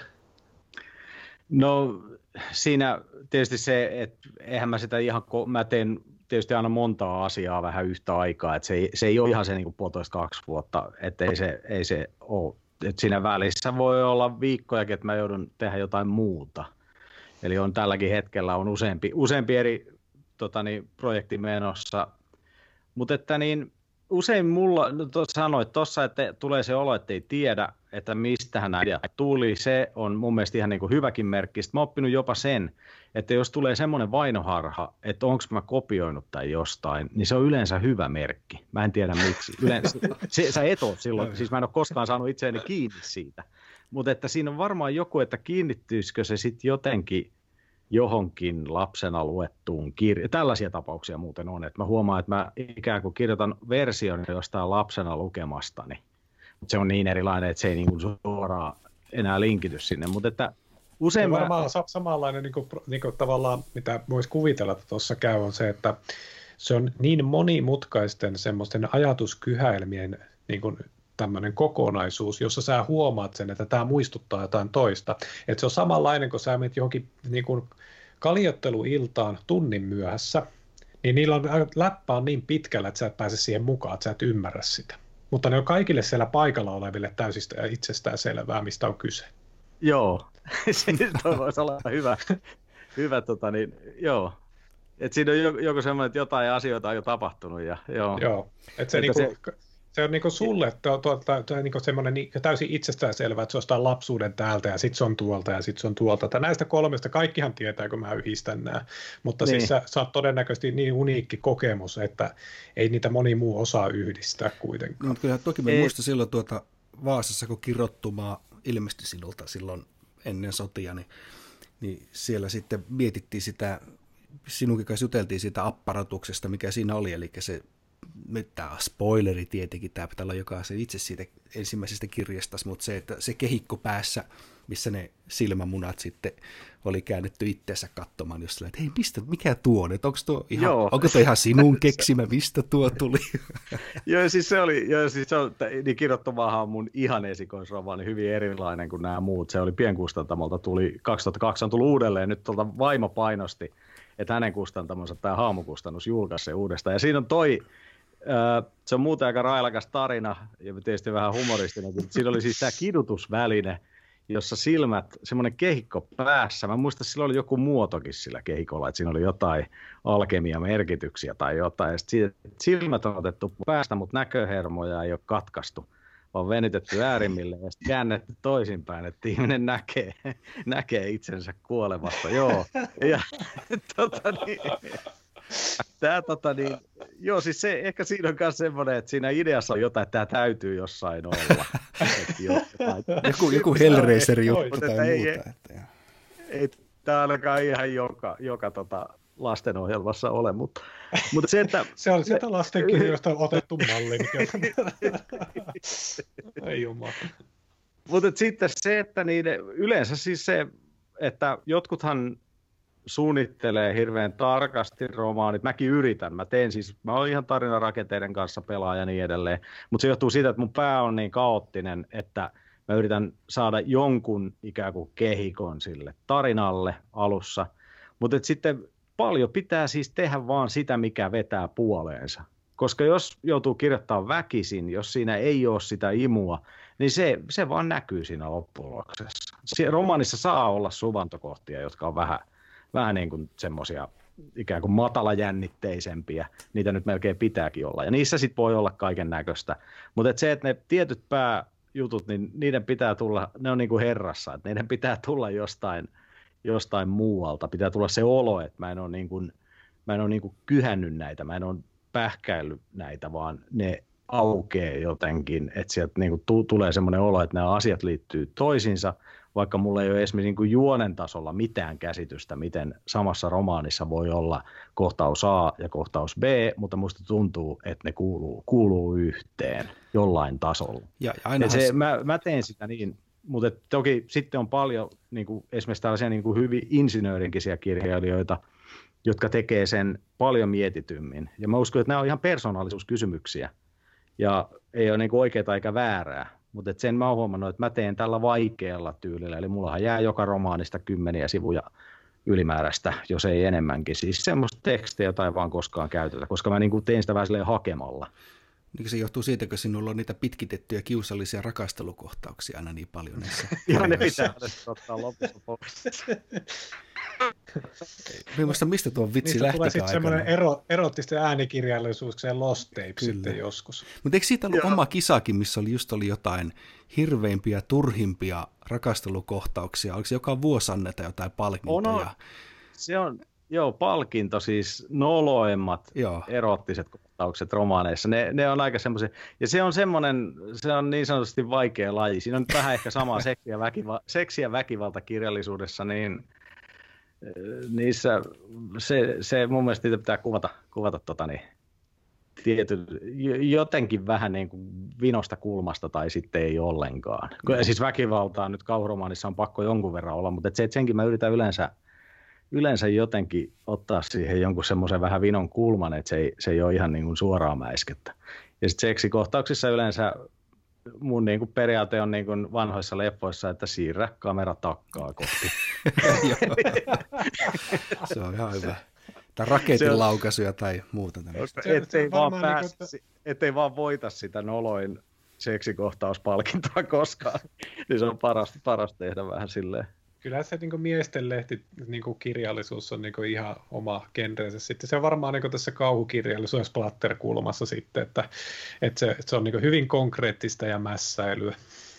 Joo, se on, sillä on niin eri pointti silloin. Että, tota niin, se, joo, että sitä on, en tiedä, sehän on semmoinen siis, ajattelen kauhukirjallisuudessakin siis on se semmoinen, joka, en nyt tiedä, sanotaan nyt vaikka viides vuosi tulee joku antologi ja erotisia kauhutarinoita tai joku tämmöinen, niin en, en mä nyt koskaan niistä mitään hirveätä helmiä yleensä ole löytänyt, ei, mutta että niin, ei, ei, se nyt mikään, mikään sääntö ole, mutta niin, se, siis se, se on hankala kaike, niin kaikessa taiteessa nykyään.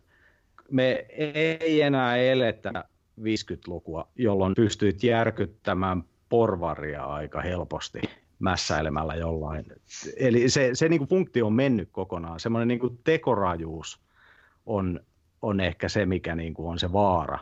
Että sä yrität, luulet järkyttäväsi jotain, mutta tehän nyt niin kuin nykymaailmassa enää pysty jollain, niin kuin, siis sekä on ollut elokuvat ja kirjat täynnä jo niin pitkään, että sille ei niin kuin enää sellaista merkitystä. Ja sama on sitten vähän väkivallassa – et kyllä me, mä muistin, että joskus me jätin jonkun dekkarin kesken ihan vaan sen takia, että siinä oli, se oli niin ääribrutaalia väkivaltaa ihan ensimmäisestä luvusta lähtien, mutta se ei niin kuin tuntunut oikein. Se on niin kuin tuli vaan semmoinen etäinen kuvotus, mikä, mm. ei, mikä ei ole mun mielestä niin kuin oikein hyvä efekti. Et se pitää joko järkyttää tai sitten siinä pitää olla joku muu pointti siinä väkivallassa. Että se pitää olla, että se on kuvattu, se on estetisoitu jotenkin, tai että siinä on joku juttu, että siinä on tunnelma. Mutta että se semmoinen, e, se mikään ei ole niin olla kuin, jo, kuin se, että taiteilija luulee olevansa raju. tuosta voisi painottaa paidan vaikka. Joo. niin, se, se on varmaan vähän tota, niin kuin sama asia, että mä pukisin nahkatakin päälle ja sanoisin olevani raju joku prätkäjätkä, niin kaikki katsoo, on vitu tuota, perheisiä siellä kävelee ja taas leikkiolonsa kovis. Joo, se on ehkä semmoista vähän taakkaa, että sitä yritetään, kun 60-luku, tietysti monet haikailee jotain näitä 60-lukua tai tämmöistä, kun se pystyi toleen radikaali mm. taiteessa. Se oli aika helppoa, mutta nykyään on niin kuin, aika monet, monet tabut on sillä lailla murrettu, että se, se, se on koko ajan niin kuin hankalampaa. Et... Ja mitenköhän niin kuin ajatellaan tuommoinen tämä, tämä Kalervo Paalosan, tiedättekö? Tiedän, joo. joo. Kyllä. Joo, niin, niin että mitenkä semmoinen niin osuus nykyään jossain Kittilän kokoisessa pitäjässä, että se, se kumminkin niin kuin oli traaginen hahmo muute, muullekin tavalla kuin pelkästään se taide oli vähän erikoista, mutta tota, et eikö semmoinen nykyäänkin löisi läpi? On, tai siis, siis löisi läpi, läpi, läpi vähän, mutta, mutta siis, et siis niin kuin kauhistuttaisi ja sitä, että kun tuut kylillä vastaan, niin ihmiset vaihtaa tien toiselle puolelle ja niin poispäin. No kyllä me veikkaan, että se mikä omastakin hyllystä löytyy eläkeläinen muistelee sarjakuvateos, niin se on, on yhä aika häirintyneen kovaa tavaraa. Että en, en sano, että harmi, että ei ole yritetty pistää pahemmaksi, mutta kyllä se oli aika täräys silloin aikana, kun sen luki eka kerran vuosia vuosia sitten. Et sä meinaat, että se ei vieläkään ihan Kittilässä ne ei patsasta sille pystyttäisi sen. Mutta nythän alku... siellä on nimetty yksi katu Kalero Palsan mukaan. Okei, näin, näin se menee. Eli sehän on just et... se, että se kulttuuri hyväksyy, hyväksyy kerettiläiset tietyn viiveen, tietyllä viiveellä aina. Äärimmäinen esimerkkihän tuosta se, että Mikolle mainostanut monessa Black Hearts-dokkaria, mikä Mikkokin on nähnyt, siis se että Black Metal-dokkari Norjasta. Niin se on, se on niin tosi omituista, että siis sen black metalin, sanotaan nyt sitä vaikka kulta-ajaksi, kun polteltiin kirkkoja, niin ei niitä nyt katsottu hyvällä. Että se ei ollut hyväksyttävää toimintaa, että poltetaan kirkkoja. Niin nyt sitten siinä Black Hearts-dokkarissa on Black Metal-festari, jonka käy avaamassa Trondheimin kaupunginjohtaja vai pormestari. Joo, mä oon nähnyt ton. Joo, Eli, siis on, onko siinä jostain, niin täyskäännös. onko siinä jostain lähi tuleva kaveri? Joo, on joo. Kyllä. Joo, mä oon nähnyt ton. Joo, siis sehän oli jännä ja sehän tuli henkensä kaupalla suurin piirtein, tai ainakin niin kuin vankeustuomion uhalla. Muista mistä maasta se tuli? Se, se oli joku Iran, Irak, joku tämmöinen. Irak, Iran tai Irak, mä en ole ihan varma, mutta se, on, Joo. Totta, se kaveri niin tunnustaa väriä sikäli kovaa, että se on niin että henki voi lähteä ja siltikin tulee soittelemaan black metalli. Niin, toi tietysti pitää muistaa, että, että täällä länsimaissahan monet niin kuin, että on, saa aika vapaasti tehdä kaiken näköistä, mutta että sehän nyt ei tietenkään ole, ei ole tietenkään tilanne kaikkialla maailmassa. Joo, se, se olikin hauska se näkökulma siinä, että se yksi kaveri tuli sinne tosiaan, tosiaan tota niin, että oli paras olla hyvät festarit sitten. Voin ne sitten se niin nehän larppas siellä siitä. metässä ja laittoi jotain Joo. kynttilöitä sinne jonnekin tuota palaamaan Joo. ja fiilisteli, että nyt on mahtavat vibat täällä. Mulla kävi sen, sen kaveri, niin sen, sanotaan nyt vaikka iranilaiseksi, niin se kävi sääliksi, kun se niin kuin tavallaan elä, eli semmoista niin kuin, niin kuin miten sanotaan, niin kuin black metal-maailmaa, ja missä niin kuin, tietyllä asteella hän varmaan ajattelee, että vielä maailma ja meininki on samanlainen kuin silloin 90-luvulla sen Norjan kulta-aikoina. Ja sitten se tapasi niitä sen ajan jehuja. Ne on keski-ikäistyneitä ja semmoisia väsähtäneitä ukkeleita. Niin mä mm. vaan mietin, että onko se, näkeekö se tavallaan sankarinsa sillä niin kuin kehäraakkina. Se voi olla, että siis että ne, joo, siis eikö nämä ole kaikki, nehän oli tosi nuoria silloin, silloin kun oli kaikki nämä hulluimmat Mm, hullu. Juu, juu.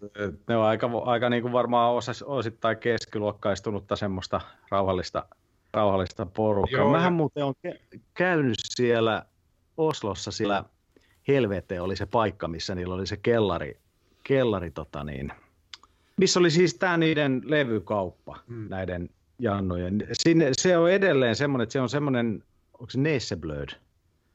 Oli, Nesseblöd-niminen kauppa. Ja jos kysyt myyjältä, että voiko mennä kellariin, niin sinne pääsee. Se on edelleen ne maalaukset, se black metal mustalla vedetty seinään. Ja se oli, se oli tota, vaimo ei pitänyt siitä paikasta. Sanoit, että se oli todella tunnelma siellä alakerrassa. Se oli kyllä, se oli kyllä aika lailla semmoinen. Se oli hyvin sain paljas, mutta siellä oli jotain sitä esineistöä jäljellä ja se, tämä klassinen maalaus. Mutta et se, että se oli tosiaan silloin, mäkin sen niin muistan, mä en, mä en ollut mikään black metal fani, mutta pikkuveli oli. Ja kyllä mä muistan, että sehän oli tosi raisu ilmiö ja mitä se niin kuin tuli ja meni aika nopeasti. Se, meina, tarkoitan sitä ihan sitä niin kuin hulluinta aikaa. Että se, puhut, puhuttiin Harry Potterista, että se iski johonkin, niin kyllä toi Black Metalkin iski johonkin siis niin länsimaisten, varsinkin taas se vauraan öljyllä rikastuneen hyvinvointivaltion jannut yhtäkkiä lähtee tällaiseen, niin sieltä löytyy joku semmoinen, joku semmoinen käyttämätön kanava, ja se hetkellisesti niin kuin nousi alakulttuurista. alakulttuurista. Et siinä, se on jotenkin aina mua kiehtonut. Yhdessä mun romaanissakin on siitä, on siitä jonkun verran. On, Necrobutcherit ja Deadithän siellä vilahtelee. Joo. Ja silloin ohjelmankin puhuttu viimeksi, Abbathan nyt on ollut myös pikkasen laiskassa kunnossa. Et en tiedä, tuleeko siinä sitten joku sukupolvenvaihdos jossain, että, että nämä vanhat pingviinimaskit tuota lähtee eläkkeelle ja tulee jotain uutta, uutta kaartia tilalle. Mun käsittääkseni Kyllä. uuttakin on, on olemassa ihan, ihan niin kuin uutta. On, on. Mutta se, että tietenkin se on niin aina oma su- sukupolvi tekee sitä oman näköistänsä, mutta siis kun nyt puhutaan semmoisesta, jossa palataan taaksepäin niihin arkkityyppeihin ja kaikkeen muihin, niin kyllä niin kuin parikymppinen nuori on vallankumouksellinen. Ja niin. se, se pitää niin kuin järkyttää. Ja mä ainakin itse ollut täysin sietämätön parikymppinen että mä en katteli sekuntia itseäni kaksikymppisenä, sen verran ärsyttävä Niin, että tur, turpaan tulisi. Itse. jos pystyisi antaa sille kaksikymppiselle itselle, joo, mutta että niin, niin se kuuluu siihen niin elämän vaiheeseen se semmoinen, niin kuin, sitä voisi sanoa isän murhaksi tai muiksi, että kun se, se menee niin kuin vanhemmat kielletään ja ne on noloja ja kaikkea muuta, mutta tietyllä tavalla myös kulttuuri halutaan murtaa. Et sitähän mm. näkee, niin kuin, että ei tarvitse mennä semmoiseen niin kuin black metalliin asti, vaan kyllä nyt nähdään se tämmöisiä niin kuin seksuaalisia, niin kuin heittomerkeissä seksuaalista vallankumousta ja kaikenlaista yhteiskuntarakenteet haluaa halu ajaa niitä alas ja muita, niin se kuuluu parikymppiselle. Ja sitten neljä, viisi, kuusikymppiset alkaa olla, että no joo, siellä nuoret taas huutelee ja polttelee kirkkoja, että vielä ne jaksaa. Sehän on itse asiassa laskettu, että mä en tiedä kuin tosissaan tämä on, mutta että ihminen tulee joka vuosi 0,75 prosenttia konservatiivisemmaksi. Joo. Eli ei se... Aika tarkkaa. Et se, et siinä, siinä en tiedä, että voi olla, että on vähän huumorilla vedetty näin täsmällisesti, mutta et sekin tunt, se on, on varmaan... Siinä niin semmoinen akateeminen täsmällisyys sikäli niin vähän tarkemmin tuosta on se, että persoonallisuus vakaantuu iän niin. Joo. Ja sitten mä uskon, että on aika nerokas mekanismi niin kauan kuin molemmat tai kaikki tekee tehtävänsä, eli nuorten pitää kapinoida, mutta vanhempien sit pitää olla se jarro. Niin Joo. se on varmaan muotoutunut, muotoutunut semmoiseksi, että sieltä löytyy sit sellainen balanssi, että asiat ei jämähdä paikalleen, mutta ei nyt mennä sitten ihan niin kuin yli, yli äyräiden. Että se, että joskus tuntuu, että, että niin kuin mun mielestä nuoremman parikymppisen pitääkin olla täysin pitelemätön ja sen pitää olla täysin utopisti ja sen pitää olla kaikkea mahdollista – mutta sitten joskus tulee se semmoinen, että vanhemmat haluaa olla nuorekkaita ja ne niinku myötä sitä. niin koska se ei ole hyvä, että siinä pitää vaan tyytyä siihen, että tietyssä iässä joudut olla se tylsä. tylsä niin, tota, se on sitten se kehäraakin maku siinä. kyllä, kyllä mun mielestä... Se, niin kuin mikä oli 90-luvulla, kun alkoi, tai se oli, alkoi olla 2000-luvun puolta, että pappa laittoi lätsän vinoaleikki räppäriä. On niin tämä, tämä, tämä poliitikkojen, poliitikkojen esittämä setäräppi on kyllä aina. Joo, herra jumala. Joo, siinä on aina jotain. Siinä niin kuin just livetään siitä tota niin, historiallisesta roolista, että sun pitää olla se tylsimys, joka, joka ei enää usko muutokseen. niin, sit, sit, sitten kun susta on muuttunut se tyyppi, joka sanoo, että nuoriso on pilalla. Kyllä. Niin, joo. Siis sitähän, kyllähän sellaisia niin kuin, piirteitä mäkin välillä, niin kuin, että mä aina saan kiinni itseni, että okei nyt, mutta mä oon vielä yrittänyt sitä, että pidä suusi kiinni. Mutta varmaan se on joku tällainen balanssi ja varmaan aika, aika, tota, aika tota, niin universaali. Että se, se on varmaan ollut semmoinen joku, joka on pitänyt kulttuurin dynaamisena, mutta sitten siellä on kuitenkin ollut vähän vakauttava voima sit aina se, aina se tota, niin, niin kuin traditiota pidetään sit yllä kuitenkin. Et se on sellaista, sellaista tanssia.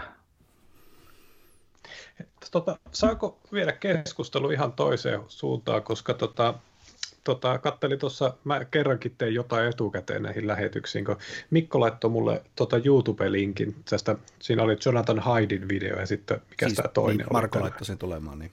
Joo, toi Matt, niin, siis- Matthew siis... Goodwin oli se toinen. Niin, niin mä, joo, pohjustako vähän, että minkälainen homma? No se, oli, se tuli oikeastaan, siinä on niin kuin linkki tuon taiteen ja siihen niin kuin just, mitä puhuttiin näitä, että miten niin kuin taide muuttuu, ja sitten vähän sitä, että mikä sen taiteen merkitys on. Ja sitten tuli mm. mieleen, että toi, silloin aikoinaan perussuomalaiset teki tämmöisen jonkun taidemanifesti, jossa oli sellaista, että suurin piirtein taiteen pitää palautua 1800-luvulle, semmoista hyvin niin kuin kansallisromanttista juttua. Ja sitten me sitä kautta tuli, että Matthew Goodwin oli tosi mielenkiintoinen. Mä luin sen kirjan, semmoinen, joka pop, Populism The Revolt Against Liberal Democracy, joka oli tämmöinen hyvin niin kuin analyyttinen ja mun silmää aika niin kuin sille erilainen tapa lähestyä populismi-ideaa. Että sen, siinä ei niin kuin ajateltu, että se on pelkästään joku tämmöinen ohimenevä ilmiö. Se oli siinä semmoinen vähän ehkä, no riippuu näkökannasta, vähän pessimistinenkin näkökulma.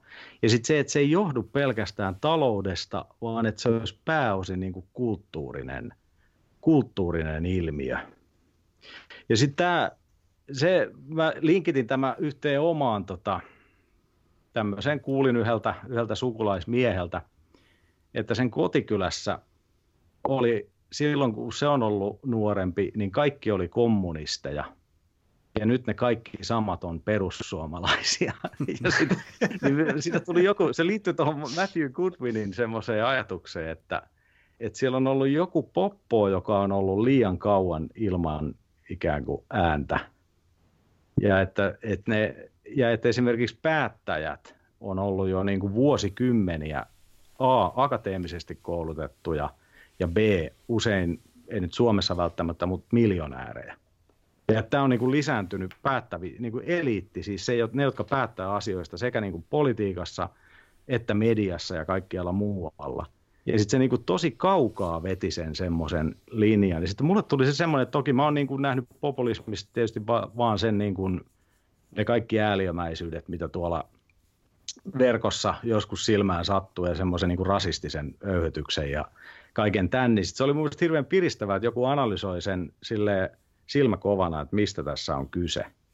Ja mä sitä kautta jotenkin saisin, saisin niin kuin ehkä vähän niin kuin tuoretta, tuoretta näkökulmaa siihen aiheeseen. Et koska se, se, se on niin hirveän tunteita jotenkin herättävä aihe, niin oli hauska lukea jonkun semmoinen analyysi, joka menee historiallisesti aika kauas, eli se niin kuin lähtee 90-luvulta, menikö se peräti 80-luvulle, ja sitten sieltä lähtee niin kuin sanoa, että miten – yksi, yksi syy, minkä se sanoi, oli esimerkiksi se, että, että populismi syntyi siitä, kun vasemmisto alkoi hajota. Ja sen teoria oli se, että esimerkiksi eurooppalainen sosiaalidemokratia on ollut niin kuin tyyppi, joka seisoo toinen jalka laiturilla ja toinen veneessä. Ja siellä veneessä on ollut tämmöinen koulutettu akateeminen porukka ja laiturilla on ollut duunarit. Ja se on lähtenyt niin kuin se venelipuun kauemmas ja sitten sosiaalidemokraatit on pystynyt taiteilla siinä aika pitkään ja pitää niin kuin molemmat porukat siinä koalitiossa. Mutta että sitten se duunariporukka onkin livennyt populismiin jossain vaiheessa. Että nämä on niin kuin arvomaailmoiltaan jotenkin erilaisia porukoita. Mutta että mä tiedän, se tietysti pitäisi yrittää tiivistää koko se, se analyysi siihen, niin, mutta että se oli mulle jotenkin semmoinen aika niin kuin herättäväkin ja jossain määrin vähän pelottavakin tietysti, koska se sen teesi on se, että tämä ei ole mikään väliaikainen juttu, vaan tämä on uusi poliittinen jako. Mm. Tota, mä, sillä niin kuin ensimmäisenä tietenkin se, että äh, mäkin katsoin sen video. Mä vois, voisin itse asiassa niin kuin poikkeuksellisesti jakson informaatiotietoihin pistää pari linkkiä, että joku muukin voi katsoa näin sitten todeta, kuin väärin me näistä keskustellaan, mutta niin, niin kun se populismista tai millä nimellä ikinä siitä puhutaankaan, niin se, se on niin helppo vaan sanoa se, että ne on ne öyhöttäjät. Kun se, se tavallaan sillä sä suljet pois kaikki sen monimutkaisuudet siitä, että ne on samanlaisia ihmisiä kuin me muutkin. Mm. Ja se, sitä rakennetaan sellainen viholliskuva. Tämä on niin kuin, monet, kun mä nyt toimin kumminkin niin kuin sieltä markkinointikentällä ja siellä ollaan keskimäärin sellaista liberaalia ja suvait, niin heittomerkissä suvaitsevasta suuntaan. Ja siellä se herättää aina sellaista ihmetystä, kun mä niin kuin vaikutan persupuolustajalta, kun mä sanon, että ne on ihmisiä. Ne on suomalaisia siinä, missä muutkin. Ja meidän pitäisi ymmärtää niitä eikä niinkään, että me niin suljetaan se vaan pois, koska se todennäköisyys just, että niin kuin, tämä olisi joku historiallisesti ainutlaatuinen ilmiö, niin se ei ole todennäköistä. Joo, siis joku se, ja toi Fukuyamalla, mä en ole lukenut sitä sen uutta kirjaa, mutta yhden kaverin kanssa puhui, se oli lukenut sen, niin sillä oli vähän samanlaista teesiä, että tuossa niin kuin, tämä kyllä tämä Goodwin, siis sinähän täytyy tietysti muistaa se, ja mä veikkaan toimintansa sanoit, että mikä reaktio siitä tulee, ja just se, että miten niin kuin tunnepitoisesta asiasta helposti on kyse, niin sillä on tietysti syynsä, koska siinähän on siinä populismissa, ja toi Goodwin sanoo sen myös, että siinä on se vaara, koska siellä aidosti on se semmoinen, että sieltä nousee jotain. Ei se tarvi olla fasismi, koska se oli viime vuosisadan, viime vuosituhannen juttu, mutta joku samankaltainen, että siinä on niinku sellaista vaarallista, vaarallista potentiaalia, joka kyllä, saattaa kyllä. olla kanavoitua just rasismia, niin kuin se käytännössä kanavoituu osittain. Se ainakin se, mikä me nähdään, se, se niin kuin pintapuoli siinä, niin se on niin kuin, se, siinä on ihan aitoa, aitoa niin kuin semmoista vaaraa, mutta et sit se, se, että se ei, ole niin kuin, se ei ole se koko totuus, niin se oli mun mielestä hauskaa, koska mulla on aina se, että mä en halua niin kuin, tai mä väsähdän äkkiä siihen, kun näen, mainitsit Twitterin, niin mä luen jotain niitä keskusteluja, niin musta tuntuu, että tämä on niin sellaista ristiaallokkoa, että kukaan ei saa kiinni jostain pohjavirtauksesta, joka siellä menee. Mua piti ja... lopettaa Twitterin käyttö tuossa pari vuotta sitten mä tein semmoisen kesälomalla ajatuskokeen, joka jälkikäteen oli aivan vitu huono idea, että mä otin Twitterissä seurantaa ihmisiä, kenen kanssa mä oon lähtökohtaisesti täysin eri mieltä. Joo, mä oon tehnyt sitä myös. Joo, joo. se mulle tuli tosi, tosi pahaa mieli parin viikon jälkeen. Mä totesin, että mun on pakko lopettaa se. Että mä en kommentoinut Aivan. yhtään mihinkään. Että mä vaan katsoin sitä keskustelua. Se, se niin heittomerkeissä keskustelu. Eihän se mitään keskustelua. Se on sitä heittelyä puolia toisin. Hmm. Ja poseeraamista. Siis Joo. semmoista, että poseeraat, niin kuin, sehän siinä on se ikävä puoli, että se ei niin kuin, jokainen kommentti on statementti, jolla sä poseeraat tietylle porukalle ja niin ikään kuin mollaat tiettyä. Yep. Mutta että se, se tota niin, mut noissa ikään kuin se semmoinen, että on olemassa aika isoja niin kuin kansanosia, jotka, jotka jotenkin jäi, ni, niillä oli niin kuin jotenkin paikka siinä kylmän sodan todellisuudessa, niissä rintamalinjoissa. Siellä niin kuin oli jotenkin löydetty, että siellä oli tiettyjä leirejä ja niillä oli, jokaisella oli niin kuin identiteetti ja semmoinen tietynlainen niin kuin oman arvon tunto. Mutta mä oon sitäkin miettinyt, että onko tämä, niin kuin, että nyt vasta alkaa niin kuin näkyä se, että napanuora on katkenut niihin vanhoihin rintamalinjajakoihin täydellisesti ja nyt on niin kuin kaos, että nyt haetaan, haetaan uusia, uusia tota niin, linjoja, että tämä liittyisi niin kuin siihen. Se tuon Goodwinin teesi, nimenomaan se, että tämä ei ole väliaikainen juttu, ja tämä esimerkiksi ei liity siihen, että vanhat keski-ikäiset valkoiset miehet kapinoi, koska no viitaten tuohon, että jos jokainen muuttuu konservatiivisemmaksi, mitä vanhemmaksi tulee, niin se niin kuin, että sinne tulee li- lisää porukkaa niin kuin hänen teesinsä mukaan sitten sinne niin kuin populismi porukoihin koko ajan. Mutta että se, on, se oli semmoinen että mäkin, mäkin on ja varmaan me ollaan sen ikäisiä, että me jotenkin ehdittiin, vaikka oltiin aika nuoria, niin sisästää se sellainen tietynlaiset jakolinjat, jotka oli olemassa silloin ennen muinoja, jotka jatkuu aika pitkään senkin jälkeen, kun esimerkiksi niin kuin kylmä sota loppui ja Neuvostoliitto romahti ja niin edelleen.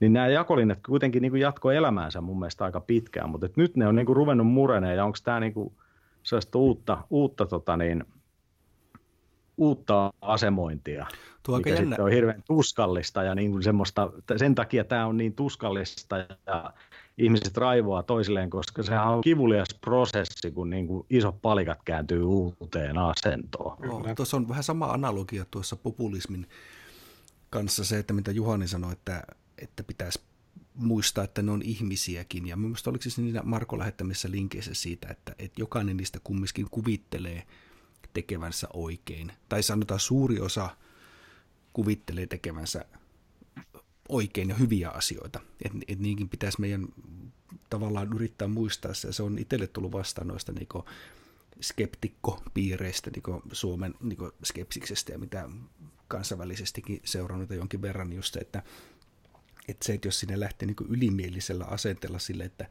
nämä nyt on ihan idiootteja, että nämä on vaan niin hölmöjä tai väärässä tai vaarallisia ja se on niin se ainoa tapa lähteä lähestymään sitä, niin siinäkin missä aika paljon. Eli on just ollut puhetta sitä, että pitäisi löytää aina jotain yhteistä maaperää, mistä lähtee juttelemaan se asia sitten mikä tahansa. On se just vaikka joku politiikka tai uskonnot tai huuhaahoidot tai muuta tämmöistä ja löytää ehkä sitä kautta, että jos haluaa keskustella, niin lähtee sitä kautta rakentamaan. Ja toinen sitten myöskin se, että mikä on ihan hyvä semmoinen sanonta, että hyvin harvoin, jos koskaan kukaan niin oikeasti muuttanut perustavanluontoisesti mielipidettä sen jälkeen, kun joku on haukkunut niitä idiooteiksi.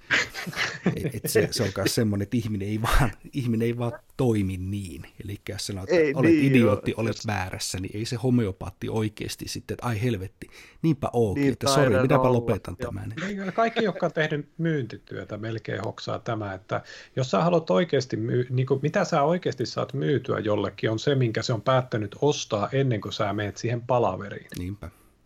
Eli se, jos sä niin siinä palaverissa yllätät ihmis, ihmisen sillä tavalla, että no niin, tässä on täysin uutta tietoa ja tämä parantaa sun elämänlaatua ja muuta, mutta se ei ole yhtään käynyt prosessoida sitä päässä läpi, niin ei tule kauppoja. Tai se, mm. sit, se on niin todella höllä ostaja lompakkonsa kanssa, mutta siis näinä päivänä ei ainakaan markkinointipuolella näin tapahdu. On niin se. tästä syystä niin kuin, siis niin kuin, sama pätee politiikkaa. On että... sitä toinen, toinen vielä tuommoinen, mikä, tuommoinen slogani, mikä on tullut vastaan noissa, niin on just niin kuin don't be a dick, eli älä ole mulkku. Et ihan, ihan sama vaikka kuinka, se olisi kuinka maailman pätevin, osaavin, tietävin, niin ei se ole silti mitään niin kuin lupaa tai syytä olla mulkku.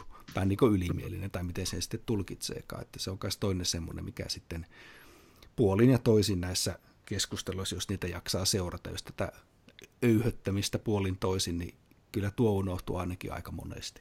Joo, ja kun niin kuin aika monia keskusteluita pitäisi lähestyä sillä tavalla, tai melkeinpä kaikkia, että niin kuin tässä tapauksessakin me otettiin niin kuin vieras ja Marko pöytään, niin Marko tietää nyt jotain semmoista, mitä minä en tiedä. Ja niin kuin mun kannattaa kohdella niin kuin häntä sillä tavalla. Koska siis se, jos mä lähtisin tätä keskustelemaan sillä, että no minäpä tiedän tämä, mitä sinä ajattelet minusta ja minä tiedän, mitä sinä tulet sanomaan, niin vittu, että on hyvä keskustelu. Että mm. se, niin kuin mieluummin lähestyä asiaa sillä, että ollaanpa uteliaita ja avoimia ja haetaan vähän laajennetaan tajuntaa keskustelun kautta. Niin todennäköisesti mä opin jotain. Ja todennäköisesti vastapuolikin oppii jotain, jos se on vähän samalla asenteella lähellä mainkaa. Niin, et niin kuin, sama, sama asenne pitäisi melkein tehdä myös niin sanottu öyhöttäjän kanssa. Mm. Mm. Ja sitten sielläkin toki niin kuin se, että nykyään tietysti, johtuen nyt tietysti tästä, että varmaan opetellaan vähän näitä uusia keskustelumuotoja ja kanavia ja näitä, niin tuntuu, että otetaan jokaisen asian esimerkiksi, otetaan se psykoottisin tota, raivopää. Ikään kuin ne olisi aina se merkki sitä, että tällaisia ne on. Ja tätä tekee ihan kaikki. Mm-hmm. Että se, ja sit siinä ei niin kuin hyväksytä sitä, että onhan niin kuin, niin kuin jokainen ajatussuunta ja jokainen ideologia on niin kuin siinä mielessä kalteva pinta, että ne kaikki on niin kuin kallellaan johonkin helvettiin päin. Eli niin kuin mikä tahansa ideologia, kun se vedetään aivan äärilaitaansa, niin sieltä tulee joku, joku helvetti vastaan. Että niin kuin se, että mikään, mikään yksinä, yksittäinen ajatussuunta ei ole niin kuin immuuni semmoiselle.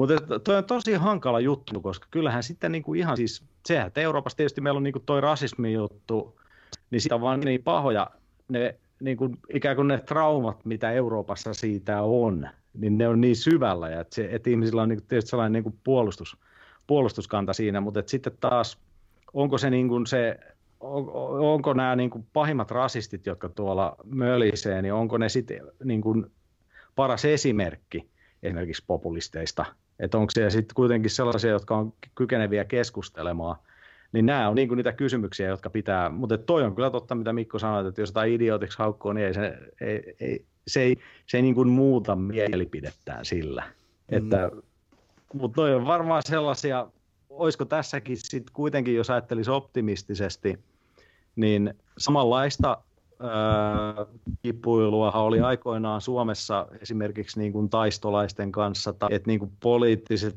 suuntaukset tulee ikään kuin karmit kaulassa aina sisään, ja sitten ne siitä alkaa sit löytää semmoista omaa paikkaansa, en tiedä. Mutta että niin, näkyy semmoisia, että vaan toivoisi, että niistä olisi enemmän sen, mä, sen takia mä tuon Matthew Goodwinin kirja, se oli toinenkin kirjoittaja muuten siinä sen kirjassa, mutta mä nyt muista sen nimen, niin se, että on hauskaa, hauskaa aina, että on ikään kuin semmoinen ö, rauhoittava tunne, kun löytää semmoisista aiheista, miss, missä on hirveän kiivasta keskustelua, niin löytääkin semmoisen tyyppi, joka on mennyt astetta niin kuin syvemmälle siinä ja kertoo semmoisesta niin kuin isommasta ja pidempiaikaisesta historiallisesta kehityksestä – ettei me olla aina jumissa siinä niin kuin pinta-alkossa, joka on aika sellaista niin kuin räiskyvää, mutta että siitä on hirveän vaikea sit saada, ehkä, saada ehkä otetta. Ja tästähän me puhuttiin Mikon kanssa yksi kerta, itse asiassa varmaan pappakahveissakin jopa, kun tämä liittyy päihdepolitiikkaan. Että se, siitä on niin kuin helppo käydä se keskustelu sillä käsien heiluttamalla ja niin kuin pahimpien ongelmatapausten kautta. Ja sitten kun tulee mm. joku tyyppi, joka jäsentää, että itse asiassa kyse on näistä kolmesta asiasta ja nämä kolme asiaa meidän pitäisi ratkaista, niin yhtäkkiä tuleekin semmoinen niin kuin analyyttinen tatsi siihen hommaan. Että hetken, tämä on mm. ratkaistavissa tämä asia. No tuo on just, yeah. mistä taittiin kanssa just samassa pappakahvijaksossa, joko juteltiin keskenemme pappakahvin aikana tai ulkopuolella se, mikä tuli se äh, Doc Ventures, tuli se, se, se Michael Jacksonin Leaving Neverland-homma. Ja siinä oli tauolla sitten suomalaisia näitä psykologeja. Yksi oli juuri tämä, mikä työkseen on tutkinut pedofiileja Ja jos ajattelee tämmöinen, että eihän tämmöisestä aiheesta voi olla mitään mielipidettä muuta kuin, että henki pois ja ei noita voi ymmärtää. Ja sitten kun oli no, no niin kuin hieman kärjistettynä, ei edes kauhean paljon. Sitten kun oli kuunnellut sitä vähän että jumalauta, että nythän se, se juttu alkoi niin aukeamaan ja selviämään niin aivan, aivan eri tavalla, kun se oli niin kova ammattilainen, sillä oli hirveä osaaminen, ja se mm. esitti niin rauhallisesti, niin fiksuja juttuja, että ei siinä voinut vaan kuin, niin kuin suunnilleen lumoutuneena kuunnella sitä, että, että kuinka niin kuin vaikeasta ja hirveästikin asioista voi, aina, aina voi kaivaa sitä jotain, sitä ei tarvi hyväksyä, mutta että sen voi ymmärtää. Ja välillä ne menee sekaisin, kuin, että, että jos minä ymmärrän jotain asiaa, niin jollain tavalla sen hyväksys. Ei se ei meinaa ollenkaan sitä. Mm. Mutta jotenkin monesti meillä niin ne menee niin kuin käsi kädessä liikaa, ettei haluta edes ymmärtää. Niin se on Mä oon miettinyt, että se johtuu siitä, että, niin kun, että tää on, nyt mennään tosi mutuaiheeseen, että vähän liian syvällistä asiasta, mutta miksi näin on, että se, että sä yrität ymmärtää asiasta, johtaa siihen, että tota, niin kuin, niin kuin, ö, miten mä nyt sanoisin, että tyyppi, joka haluaa selvittää vaikkapa rasismin taustoja menemällä juttelemaan rasistille, niin nykyään on semmoinen joku tapa puhua siitä, että sä annat sille mediatilaa, mm. että sä oikeutat sen asian sillä tavalla. Niin se, mä että, mistä tässä nyt oikein on kyse? Että me kohdellaan semmoista nyt äh, ha, hankalaa, monimutkaista ja jopa myrkyllistä ajatusvirtaa sillä niin kuin se olisi virus. Eli jos mä mm. kosken siihen, niin mä tuhoudun itsekin. Ja tästä syystä, miten me tehdään sille, niin meidän pitäisi polttaa se. Koskematta silmäkkiin, tuli, lie, tuli, liekin heitin vaan sinne päin. Mutta eihän me nyt oikeasti ratkaista asioita sillä tavalla. Koska siis sä voit sen yhden viruksen tai yhden tyypin liekiheittämällä polttaa, mutta niitä tulee lisää. Niitä tulee aivan Joo. varmasti lisää. Joo, siinä itse asiassa toi on ihan mielenkiintoista. Siinä mä veikkaan, että noissa on, on tota, jotain semmoista niinku ihan semmoista niinku epäpuhtausajatusta. Juuri niin. Ja, sit siinä, se, ja se, ei ole, tota, niin, se, ei ole, se ei ole tosiaan ratkaistavissa noin. Että mä voisin esimerkiksi sanoa näin, että jos tämä pitää paikkaansa tämä, mitä mä kerroin tästä yhdestä suomalaisesta kylästä, jossa oli vaan hypätty kommunisteista, kun Neuvostoliitto romatti, niin hyvättiin kommunisteista niin kuin perussuomalaisiksi, niin se on se, että idea on ollut se, että ne on, ollut, ne on halunnut, että heillä on joku identiteetti, joka on vastaan jotain muita, tai että he, joku, voi olla, että se on niin kuin positiivinen identiteetti, mutta se, että tulee semmoinen olo, että sä on joku aate, joka niin kuin on sun, puhuu sun asiaasi, vaikka vähävaraisten asiaa tai jotain tämmöistä. Itse asiassa tähän niin... liittyy se, niin, se toinen linkki, minkä sä laitoit, ja sä mainitsit myös tämän psykologi Jonathan Haidin, niin hän on Joo, puhunut nimenomaan tästä. Ja hän puhuu siitä niin kuin myrkyllisestä heimoajattelusta, joka on me vastaan te. Ja se mm. on se niin kuin, niin kuin yhteenkuuluvuuden tunne, jossa sä rakennat toisesta viholliskuvan. Mm. Ja sillä tavalla ei rakenneta kestäviä yhteisöjä. Mutta jos sä puhut tuosta taistolaiskommunistipuolesta, niin jos se yhteisö rakentuu sille, että on olemassa ulkopuolinen vihollinen, niin todennäköisesti siitä ei kahden tuottosa yhteisö tule koskaan. Niin no se, toisaalta eikö tämä ole niin kuin ihmiskunnan historia, että aikaisemmin se oli tietysti mahdollista, että sä loit niin kuin oman heimon, joka oli me vastaan muut. Se oli vaan jossain maailman tilanteessa, siis nyt puhutaan niin kauan kauan aikaa sitten. Mm. Mutta että se, että se ei vaan oikein nykymaailmassa toimi, että siinä täytyy niin se keskusteluyhteys olla. Se, miten me sitten tota ajatusta jatkaa, oli se, että ö, jos miettii, että tämä Kurvinin pointti siis siitä, että on ollut tämmöinen usein niin kuin ei-akateemisesti koulutettuja tyyppejä, jotka on pitkään kokenut, että heitä joko suoraan tai rien välistä on katsottu aina alaspäin, heille on aina saarnattu kaikki asiat, heidän, niin kuin, heillä ei ole, he on tunteneet, että heillä ei ole edustusta missään. Niin jos tämä jatkuu tarpeeksi pitkään, niin voisiko sitten ajatella, että sitten sit meillä on hakkarainen hetken päästä eduskunnassa. Eli että se, jos ei sille anneta, jos, niin kuin ei, jos joku poppo jätetään jotenkin ikään kuin heittopussin asemaa, niin se tulee sieltä kyllä.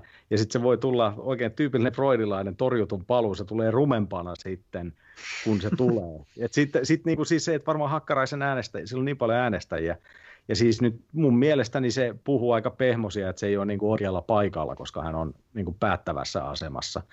Niin, mutta onko se se, että nämä ihmiset ajattelee, että ihan sama, mutta se puhuu meidän lailla.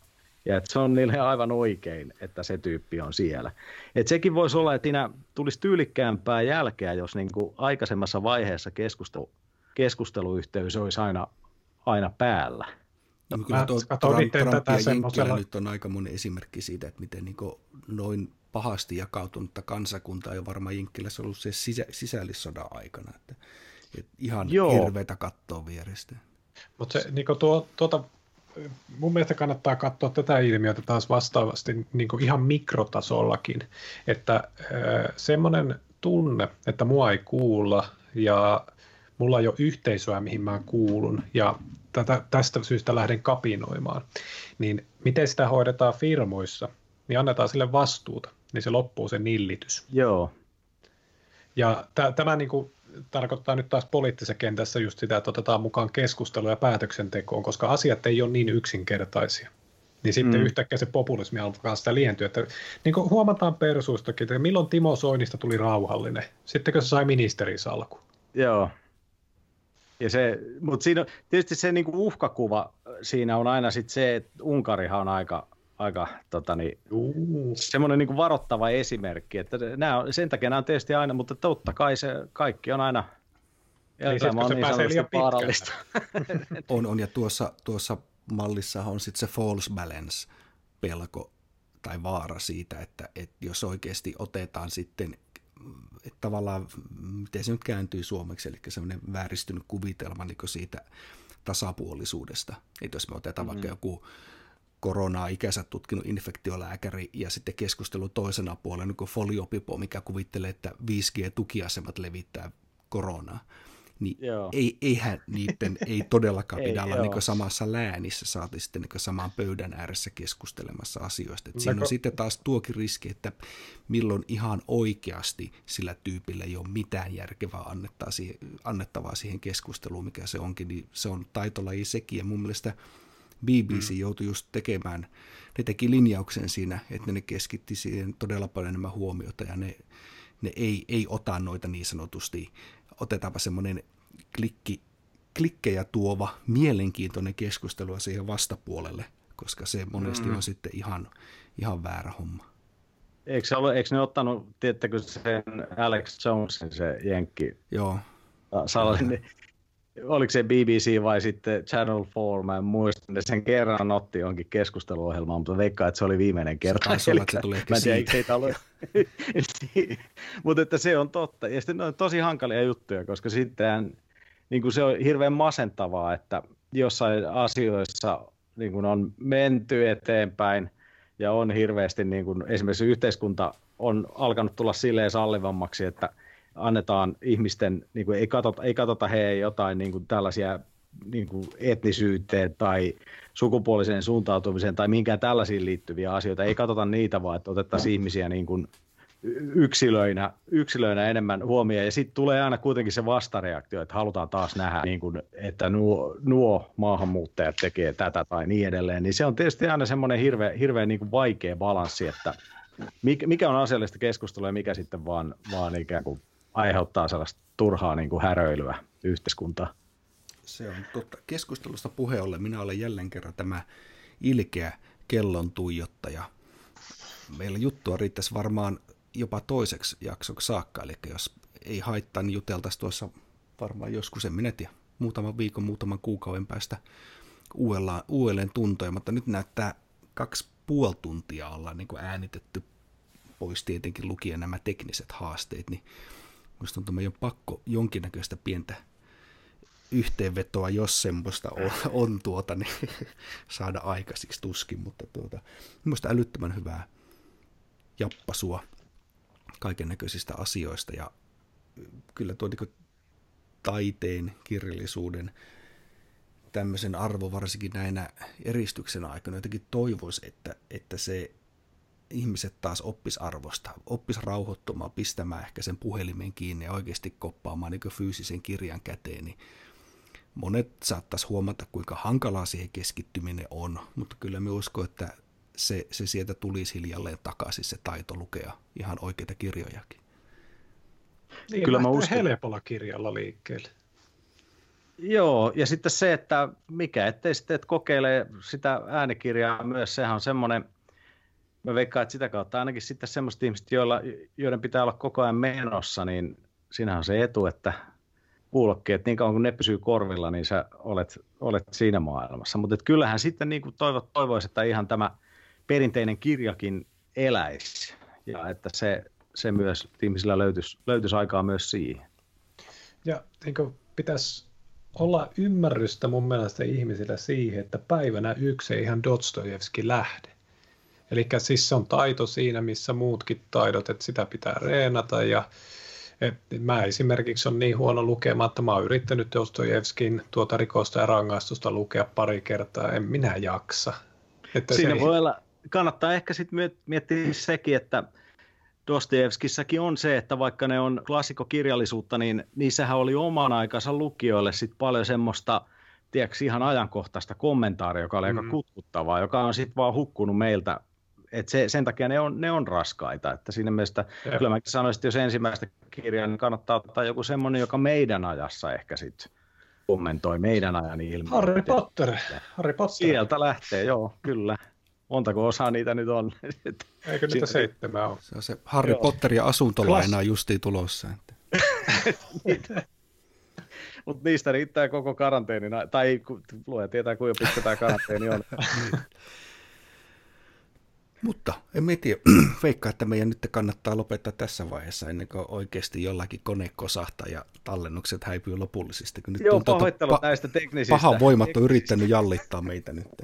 Kyllä. Niin, mutta mä haluaisin palata sen verran tähän loppukaneettien mielessä, että niin, kun me nyt tuossa on koko ajan puhuttu, että ei pikaruokakulttuuria, niin ei meidänkään tarvitse suoriutua näin monimutkaisesta keskustelussa 15 minuutissa. Että jos ei joku jaksa tätä kuunnella, niin pistää pauselle ja ottaa rauhallisesti ja jatkaa toista, jos jatkaa. Että ei ole pakko. Se on ihan totta kyllä. kyllä.